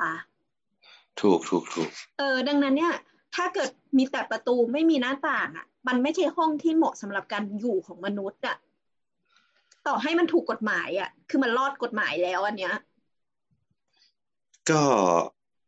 ไม่รู้ว่าคือคือเราว่าจริงๆในช่วงหลังๆเทรนด์มันก็ก็ดีขึ้นในในความที่คนมันมันแคร์คนอื่นมากขึ้นอะไรเงี้ยเออแน่นอนมันก็คงไม่ได้ทั้งหมดที่เป็นทุนนิยมนะแต่แต่ว่าอย่างที่บอกอ่ะมันสมมติครับทำบ้านห้องให้แม่บ้านทีมันก็คือก็หลักแสนนะคิดออกปะสมมติว่าเล็กสุดตามกฎหมายที่เป็นห้องนอนได้คือประมาณ แปดจุดห้า ตารางเมตรเนี่ยถ้าเกิดคุณที่แบบหมื่นเท่าไหร่หมื่นสี่ก็ก็คูณเข้าไปอ่ะอันนั้นก็คือเป็นราคาห้องของแม่บ้านไม่รวมค่าเตียงค่าแอร์อะไรเออแล้วค่าใช้จ่ายผูกพันที่ตามมาใช่ใช่ใช่ก็ แต่แต่เราคิดว่ามันดีขึ้นคนคนเริ่มพูดถึงเรื่องพวกนี้กันเยอะขึ้นโอเคมันยังมีแบบคนยุคเก่าๆที่ยังแบบไม่ได้แบบคำนึงถึงเรื่องพวกนี้แต่ว่าเราคิดว่ามันจะดีขึ้นอืมคือเราไม่รู้นะว่ามันผูกพันกับข้อบังคับอะไรของกฎหมายแรงงานหรือเปล่าแต่ถ้าเกิดว่าคือเขาดีไซน์มาในในกฎหมายอยู่แล้วมันก็มีการคุ้มครองแรงงานประมาณนึงณตอนนี้ถ้าเกิดว่าใครที่ทำแบบไม่ได้ผิดกฎหมายเขาก็ก็ยังจะทำต่อไปเพราะว่าเพราะว่าเอาเข้าจริงอ่ะมันก็เป็นเงินอ่ะ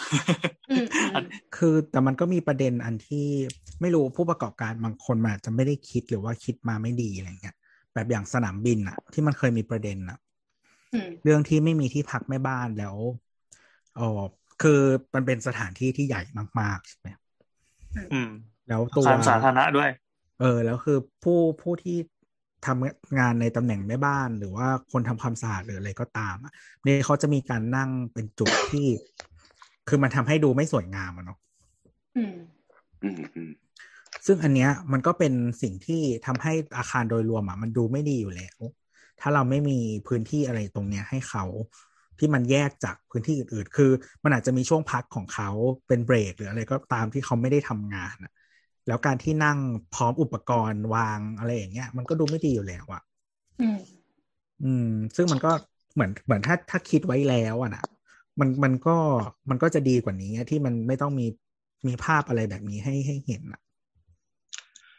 เออจริงๆพูดถึงเรื่องเนี้ยเออโอเคไม่ไม่ใช่แค่ห้องห้องพักแม่บ้านอะไรอย่างเงี้ยหรือแบบพื้นที่แปลกๆเช่นแบบคาเฟ่เทเรียไอ้พวกแบบโรงอาหารทั้งหลายในในอาคารสำนักงานอะไรอย่างเงี้ยเหมือนเคยเคยมีช่วงที่คนเริ่มมาคุยกันหมายถึงว่ามีคนลงรณรงค์เลยว่าแบบถ้าเกิดว่าอาคารคุณน่ะมีมีร้านสำหรับเป็นแหล่งอาหารราคาถูกในเมืองหรืออะไรพวกเนี้ยคุณจะได้แต้มเพิ่มในการทำให้อาคารคุณน่ะสร้างได้มากขึ้นหรือว่าอะไรบางอย่างมีการเริ่มคุยกันแล้วแต่ว่าไม่รู้ว่ามันมันหายไปไหนแล้วตอนนี้ก็ไม่แน่ใจเหมือนกันอืมมันไม่ได้ใช้วิธีลงโทษแต่ใช้วิธีจูงใจใช่ใช่ใช่มันน่าจะดีกว่ามันขอความร่วมมือแบบมีรีวอร์ดให้เออเออสมมติว่าพี่ทำสมมตินะสมมติว่าทำอาคารสำนักงานสองแสนตารางเมตรเนี่ยแต่พี่มีโรงอาหารของเมืองเหมือนเหมือนมันเป็นแบบฮอกฮอกเกอร์เซ็นเตอร์อะที่ที่สิงคโปร์แบบเขาเรียกอะไรร้านอาหารนะนะมันสตรีทฟู้ดอะไรเงี้ยเออสตรีทฟู้ดเข้าไปเนี่ยพี่อาจจะสร้างได้แบบสองแสนสองพันตารางเมตรอะไรเงี้ยก็คือให้โบนัสพี่บิ๊กสองพันตารางเมตรอะไรเงี้ยคือมันมันแล้วแต่ด้วยว่าคุณแบบอยู่ในธุรกิจไหนหมายถึงว่า real estate เหมือนกันแต่ว่าถ้าคุณขายรีเทลอ่ะกับการที่คุณขาย office space อ่ะ value ที่ generate จากไอสถานที่ขายอาหารมันไม่เท่ากันถูกถูกแต่ว่าอย่างที่บอกมันก็คือการให้รีวอร์ดไงอืมคือคือหมายถึงว่าอย่างพวกเอ่อที่ที่มันเป็นเทรนด์ที่เราเคยคุยกันในตอนเก่าๆไปแล้วอ่ะในเรื่องอาหารอ่ะไอ้แบบที่ออฟฟิศสเปซเทรนด์เดี๋ยวนี้มันพยายามไม่มีที่กินอาหารอ่ะเพราะว่าออฟคิดกันแล้วมันไม่คุ้มอ่ะเพราะมันไม่ได้แอดแวลูให้ property อ่ะแต่ในขณะเดียวกันถ้าคุณเป็นรีเทลอ่ะโอเคมันอาจจะแอดแวลูให้ property ได้แบบค่อนข้างชัดเจนมากกว่าอืมแต่รีเทลมันอาจจะทำแบบที่ไม่ได้เท่า office space ที่มันแบบสร้างเยอะๆได้ขนาดนั้นเลยดูดูมันมีความแล้วแต่มากๆเลยนะเหมือนอย่างอย่างแบบบ้านจัดสรรคนรวยเนี่ยอ่ะเขามีพื้นที่เมดให้เป็นกิจลักษณะมากๆเลยก็เรียกว่าเป็นแบบเป็นเมดโซนมีบ้านหลังแยกออกมาอะไรอย่างนี้หรือว่าก็เป็นโซน พื้นที่เลยให้อยู่อาศัยเลยอะไรอย่างนี้ก็มีเพราะอันนี้เขามองเป็นหนึ่งยูเซอร์เลยคือบางอันอ่ะเขาพอดีมันถ้ามันเชื่อมต่อกับพื้นที่ทำงานอย่างเช่นพื้นที่สักล้างพื้นที่ครัวแยกหรืออะไรแบบเนี้ยจริงๆมันมีแอเรียให้สามารถแฮงเอาท์ได้ประมาณหนึ่งตัวที่เขาไม่ต้องอยู่ในห้องซึ่งมันทำให้ยูเซอร์คนเนี้ยมันสามารถใช้งานตรงเนี้ยได้โดยที่ไม่ต้องไม่ต้องอยู่ในห้องที่มันแบบไม่มีช่องเปิดหรืออะไรก็ตามอันนี้ก็แล้วแต่ว่าบ้านมันดีไซน์มาแบบไหนนะ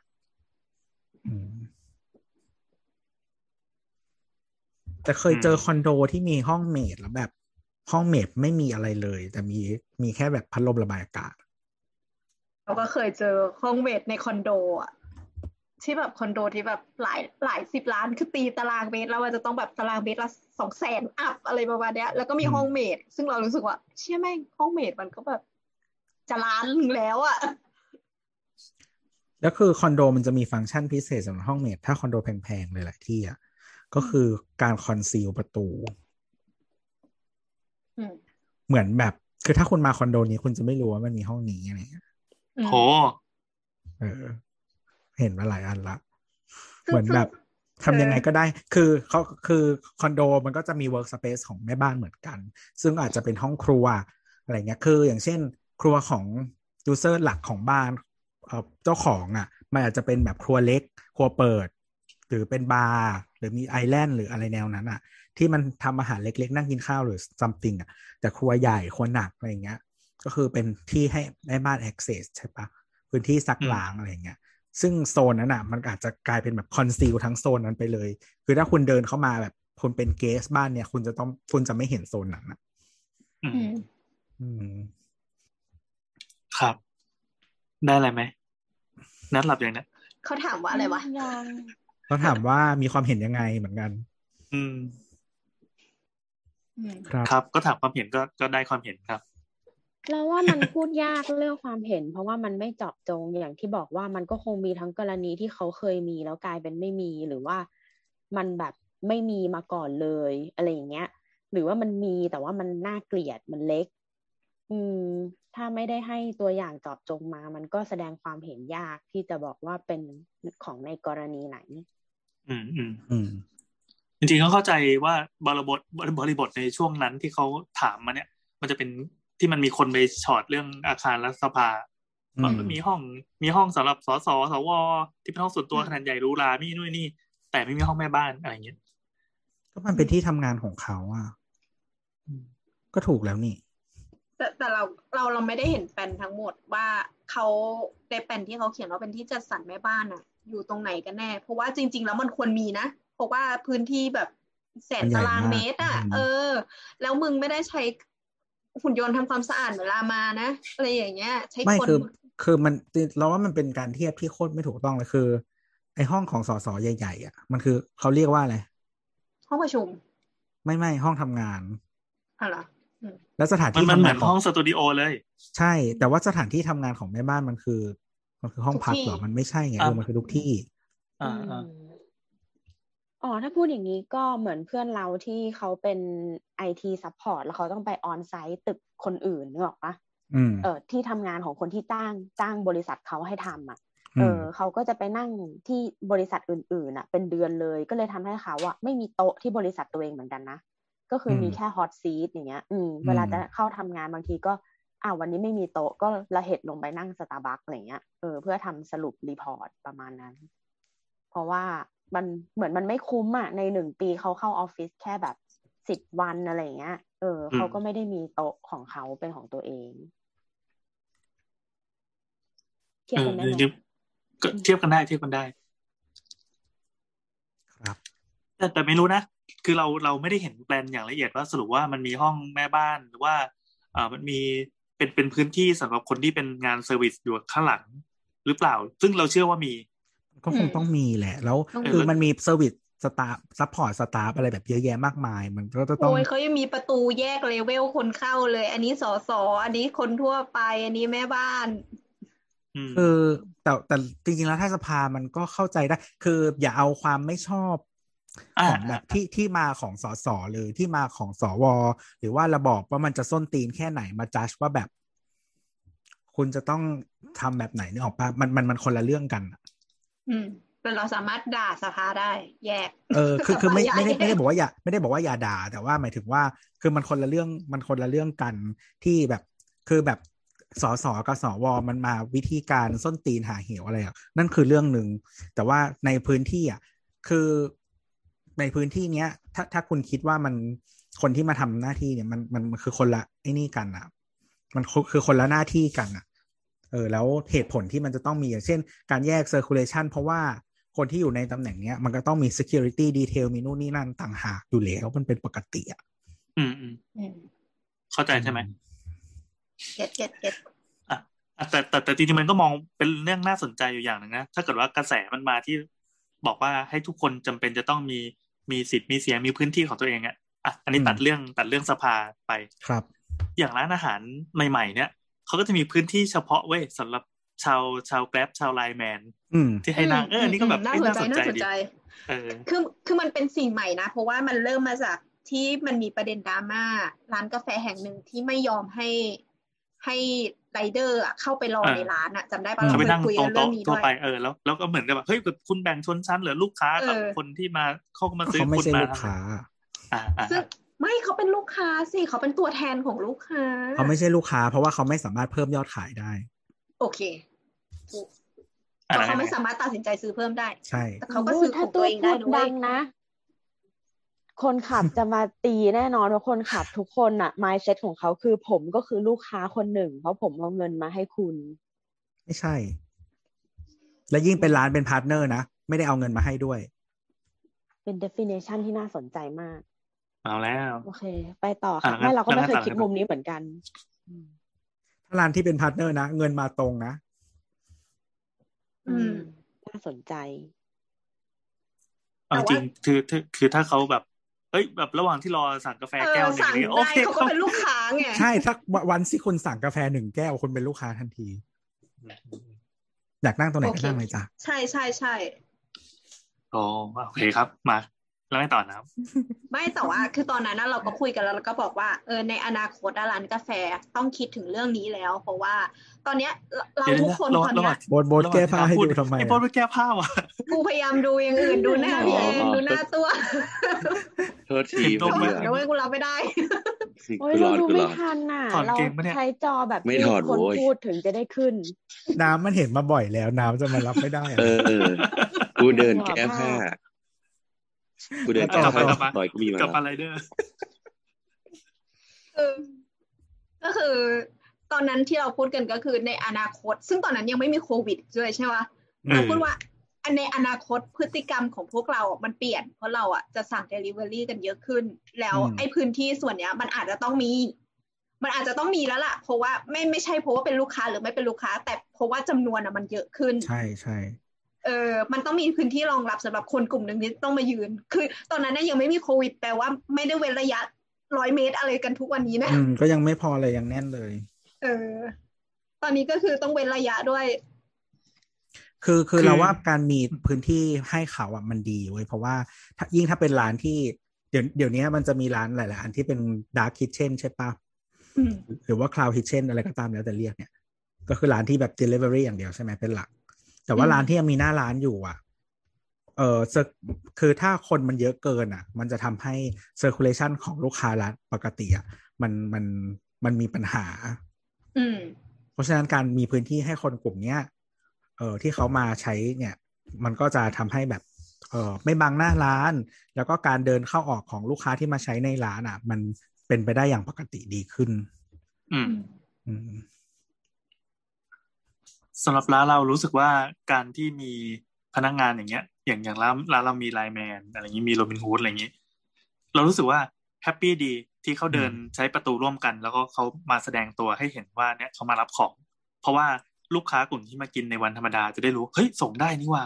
แล้วเขาก็จะไม่มาร้านพี่เลยก็คือสั่งไม่เป็นไรก็ขายได้เหมือนกันอ่าขายได้เหมือนกันกำไรน้อยกว่าหน่อยไม่ถ่ายรูปด้วยเออก็น่าสนว่ะไม่แต่ว่าระหว่างที่รอก็คือบอกเขาไปถ่ายรูปเขาก็ไปเซลฟี่ตัวเองหนุกหนักนะก็ปีดีเราเรากับรู้สึกว่ามันก็เป็นผลบวกกับร้านเรามันเหมือนเป็นการชี้ช่องอะไรบางอย่างให้กับลูกค้าที่มาอยู่แล้วด้วย นี่น้องพีทเขาดีเปล่าเขาอาจจะไม่ใช่ลูกค้าแต่เขามีความเป็นไปได้ที่จะเป็นมีเดียจะเป็นลูกค้าไม่เป็นมีเดียยิ่งกว่ายิ่งกว่าเป็นลูกค้าอีกอืมโอ้ยอยู่ก็มีป้ายมีเดียมาด้วยเช็คอินเนี่ยไรเดอร์เช็คอินอืมหลายร้านอะหลายร้านเขาก็พยายามวันไหนผมมากินผมค่อยให้ห้าดาวนะครับวันนี้ผมให้หนึ่งดาวก่อนเพราะว่ามายืนไม่ก็มีก็มีบางร้านที่เขาดูแลอย่างดีที่เขามีน้ำอัญชันน้ำใบเตยให้ให้คนขับกินอ่ะแล้วคนขับก็ไปโพสต์ลงว่าแบบร้านนี้น่ารักมากเลยอะไรเงี้ยเออแบบจริงน้ำเปล่าก็โอเคแล้วป้าแบบมาร้อนๆนะเออร้านเราร้านเราตอนแรกมีน้ำเปล่าเป็นแบบเป็นแก้วเทคเอาไว้ใส่หลอดใส่อะไรให้แล้วก็พอมานั่งคิดคำนวณต้นทุนโหไอ้ที่เราค่าแก้วค่าหลอดค่าฝาค่าสกรีนอะไรทุกอย่างห้าบาทหกบาทแล้วลูกค้าสั่งแปดสิบบาทอะไรเงี้ยเฮ้ยไม่ได้แล้วก็เลยต้องกำลังหาวิธีเปลี่ยนอยู่ว่าจะจะเสิร์ฟน้ำแต่ตอนนี้มีโควิดมันก็จะยากเป็นกระบวยใช่ยากๆๆๆยากมากเลยเราเคยสั่งอาหารมาเป็นชุดแล้วเราก็เลยแบ่งน้ำอัดลมให้เขาแก้วนึงแล้วเขาก็บอกว่าไม่เอาครับผมน้ำหนักขึ้นเยอะช่วงนี้เมียไม่ให้กินน้ำอัดลมเศร้าครับโบ๊ทมีอะไรเสริมไหมหรือจะเปิดกล้องให้ดูนมอีกทีหนึ่งทำไมอ่ะดูนมอ่ะดูนมมาดูห่ำดีกว่าดีกว่ายังไงวะไม่ดีไม่เห็นดีเลยโอ้เดี๋ยวเขาจะรู้หมดว่าโบ๊ทจะย้อนแสงมากอยากเห็นนมคนอื่นบ้างอ่ะนมมีขนกันบ้างไม่มีไหนไหนโบ๊ทลองโชว์นมหน่อยดินมมีขนปะไอ้ยังมึงนมห้อยเหรอเอาไว้เอ็กซ์คลูซีฟคอนเทนต์เดี๋ยวนี้แคปไม่ทันเพื่ออะไรวะเออเออเออไม่ไม่มีครับไม่มีไม่มีอะไรจะหล่อๆปิดท้ายเนี่ยไม่มีหมายถึงไม่มีที่จะพูดไม่มีขนไม่มีขนไม่มีขนตรงรอบหัวนมใช่ไหมเปล่าไม่มีขนตรงหัวอะไรเหี้ยอะไรเนี่ยโอ้เออนั่นแหละวันนี้สองคำถามจะพอได้ไหมพอแล้วอุ้ยเมื่อกี้เมื่อกี้ของเข้ากลุ่มดราม่าต่ออะไรวะยังไงยังไงเอามามาขยี้ขยี้วันนี้เรามีสองคำถามพอแล้วนะไอไอที่แบบสร้างบ้านเนี่ยเราก็เลยไปส่องเพิ่มในแบบใน Facebook ของของเจ้าของเพจเว้ยอ๋ออันนี้คนคือคนดราม่าคือเจ้าของเพจใช่ใช่อ่ะพี่แอนอ่านไม่อ่านไม่รู้เรื่องอ่านแล้วแล้วแล้วไม่เข้าใจเหมือนเขาเรียบเรียงประโยคแบบไม่ให้เพื่อนๆอ่านเท่านั้นแหละอ่ะทำไมทำไมทำไมเนี่ยสรุปนะจับใจความให้หน่อยวันนี้เป็นใครอ่ะมันมันก็เรื่องเดียวกับที่พวกเราพูดกันก็คือหมายถึงว่าเอ่อเรื่องเรื่องโจทย์เนาะว่า เจ็ดพัน บาทต่อตารางเมตรทำได้ทำได้จริงไหมเมื่อกี้ที่ที่เขาเป็นเป็นเป็นสิ่งที่เขาจั่วไว้แล้วตั้งแต่ต้นเทรดอ่ะเออตอนที่โพสต์ครั้งแรกรูปบ้าน ทรีดี สวยๆนั่นน่ะแล้วเขาก็มาพูดเองในคอมเมนต์ว่าแบบถุยแบบ เจ็ดพัน ต่อตารางเมตรก็ทำได้แล้วในหมู่บ้านจัดสรรอะไรเงี้ยเออซึ่ง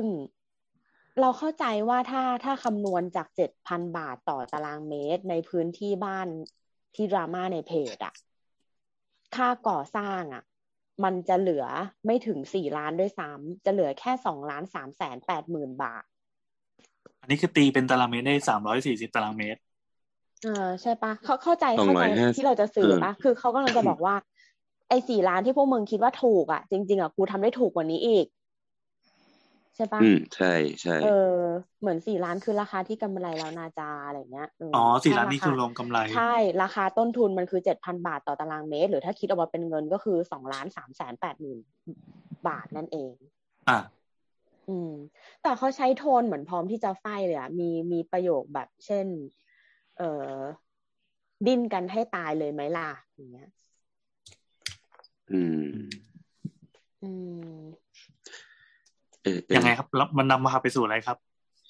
ไม่หรอกก็ผมว่าจริงๆแล้วคือเขาคิดแค่ เจ็ดพัน บาทว่ะสุดยอดเลยว่ะอ๋อหมายความว่าไอ้ที่เราคุยกันมาตั้งนานนี่คือเขาคิดต้นทุนตารางเมตรละ เจ็ดพัน ก็คือไปที่เราประเมินกันนะครับจะได้บ้านถูกนั่นแสดงว่าที่เราประเมินว่าเฮ้ยถ้าบ้านหรูขนาดนี้มันควรจะแบบตีขึ้นไปถึงแบบจะแตะ สองหมื่น อะไรอย่างงี้ใช่มั้ยอืมเขาคิด เจ็ดพัน เขาไม่ได้ไงเพราะว่าเขาคิวเต็มเพราะเขาทำทำช้าทำละเอียดอ๋อก็คือมีหลักทำซึ่งทำช้านี่ก็ขาดอีกเพราะว่าโดยปกติถ้าบริหารให้ได้เงินเยอะๆเขาจะรีบสร้างให้เร็วเพราะว่าค่าแรงมันคิดเป็นรายวันไม่ได้คิดเป็นรายแบบแต่ แต่ตอนนั้นมีคนบอกว่างานเร่งก็จะแพงไม่ใช่หรอก็เลยไม่เร่งงานเร่งแพงคือมันเพิ่มคนไงคือมันเพิ่มคนหรืออันนี้เขาอาจจะช้าเพราะเขาทำคนเดียวก็ได้หมายถึงเขาทำจริงๆเขาเป็นคนลงไปก่อปูนเนี้ยเขาเป็นคนฉาบก็เลยช้านิดนึงแล้วมันมันก็มีเทคนิคการก่อสร้างบางอย่างที่ทำให้เสร็จเร็วเออแล้วก็ราคาแพงขึ้นแลกกับกับกับเวลาที่ได้มาเร็วด้วยอืมอะไรแบบนั้นอุ้ยอยากเห็นของจริงอ่ะเขาไม่ยอมถ่ายข้างล่างมาวะมึงไปแย่งนี่มึงไปดิถ้าเกิดว่าใครอยากเห็นหน้าตาของบ้านนี้หรือว่าติดตามดราม่านี้ก็ไปดูของโบสแล้วกันนะครับตามโบสไปดูของโบสคืออะไรอ่ะก็ดูแต่โบสระวังโบสจะขอดูก่อนเดี๋ยวหลังเดี๋ยวหลังปิดรายการเรามีเรื่องเล่าอ่าโอเคแล้วเราคอนคอนเทนต์แล้วเหรองั้นปิดกันงั้นปิดกันเฮ้ยแต่จริงๆเราเคยเล่าไปแล้วไงเราเคยคุยกับคนนี้จำได้ป่าวจะรู้ไหมว่าเดี๋ยวดิอย่าเพิ่งใบ้มากอ่ะโอเคดีพูดกันยาวเหลือเกิน อี พี นี้อะไรก็ไม่รู้นะฮะก็ถ้าคำถามของคุณไม่ได้ไม่ได้รับการตอบนะฮะก็ขอโทษทีครับดีเมาเยอะก็ไป Google เอานะครับอ่าสำหรับวันนี้ก็ลาไปก่อนนะครับคำถามไม่ต้องฝากไปแล้วครับครับสวัสดีครับครับช่างเธอ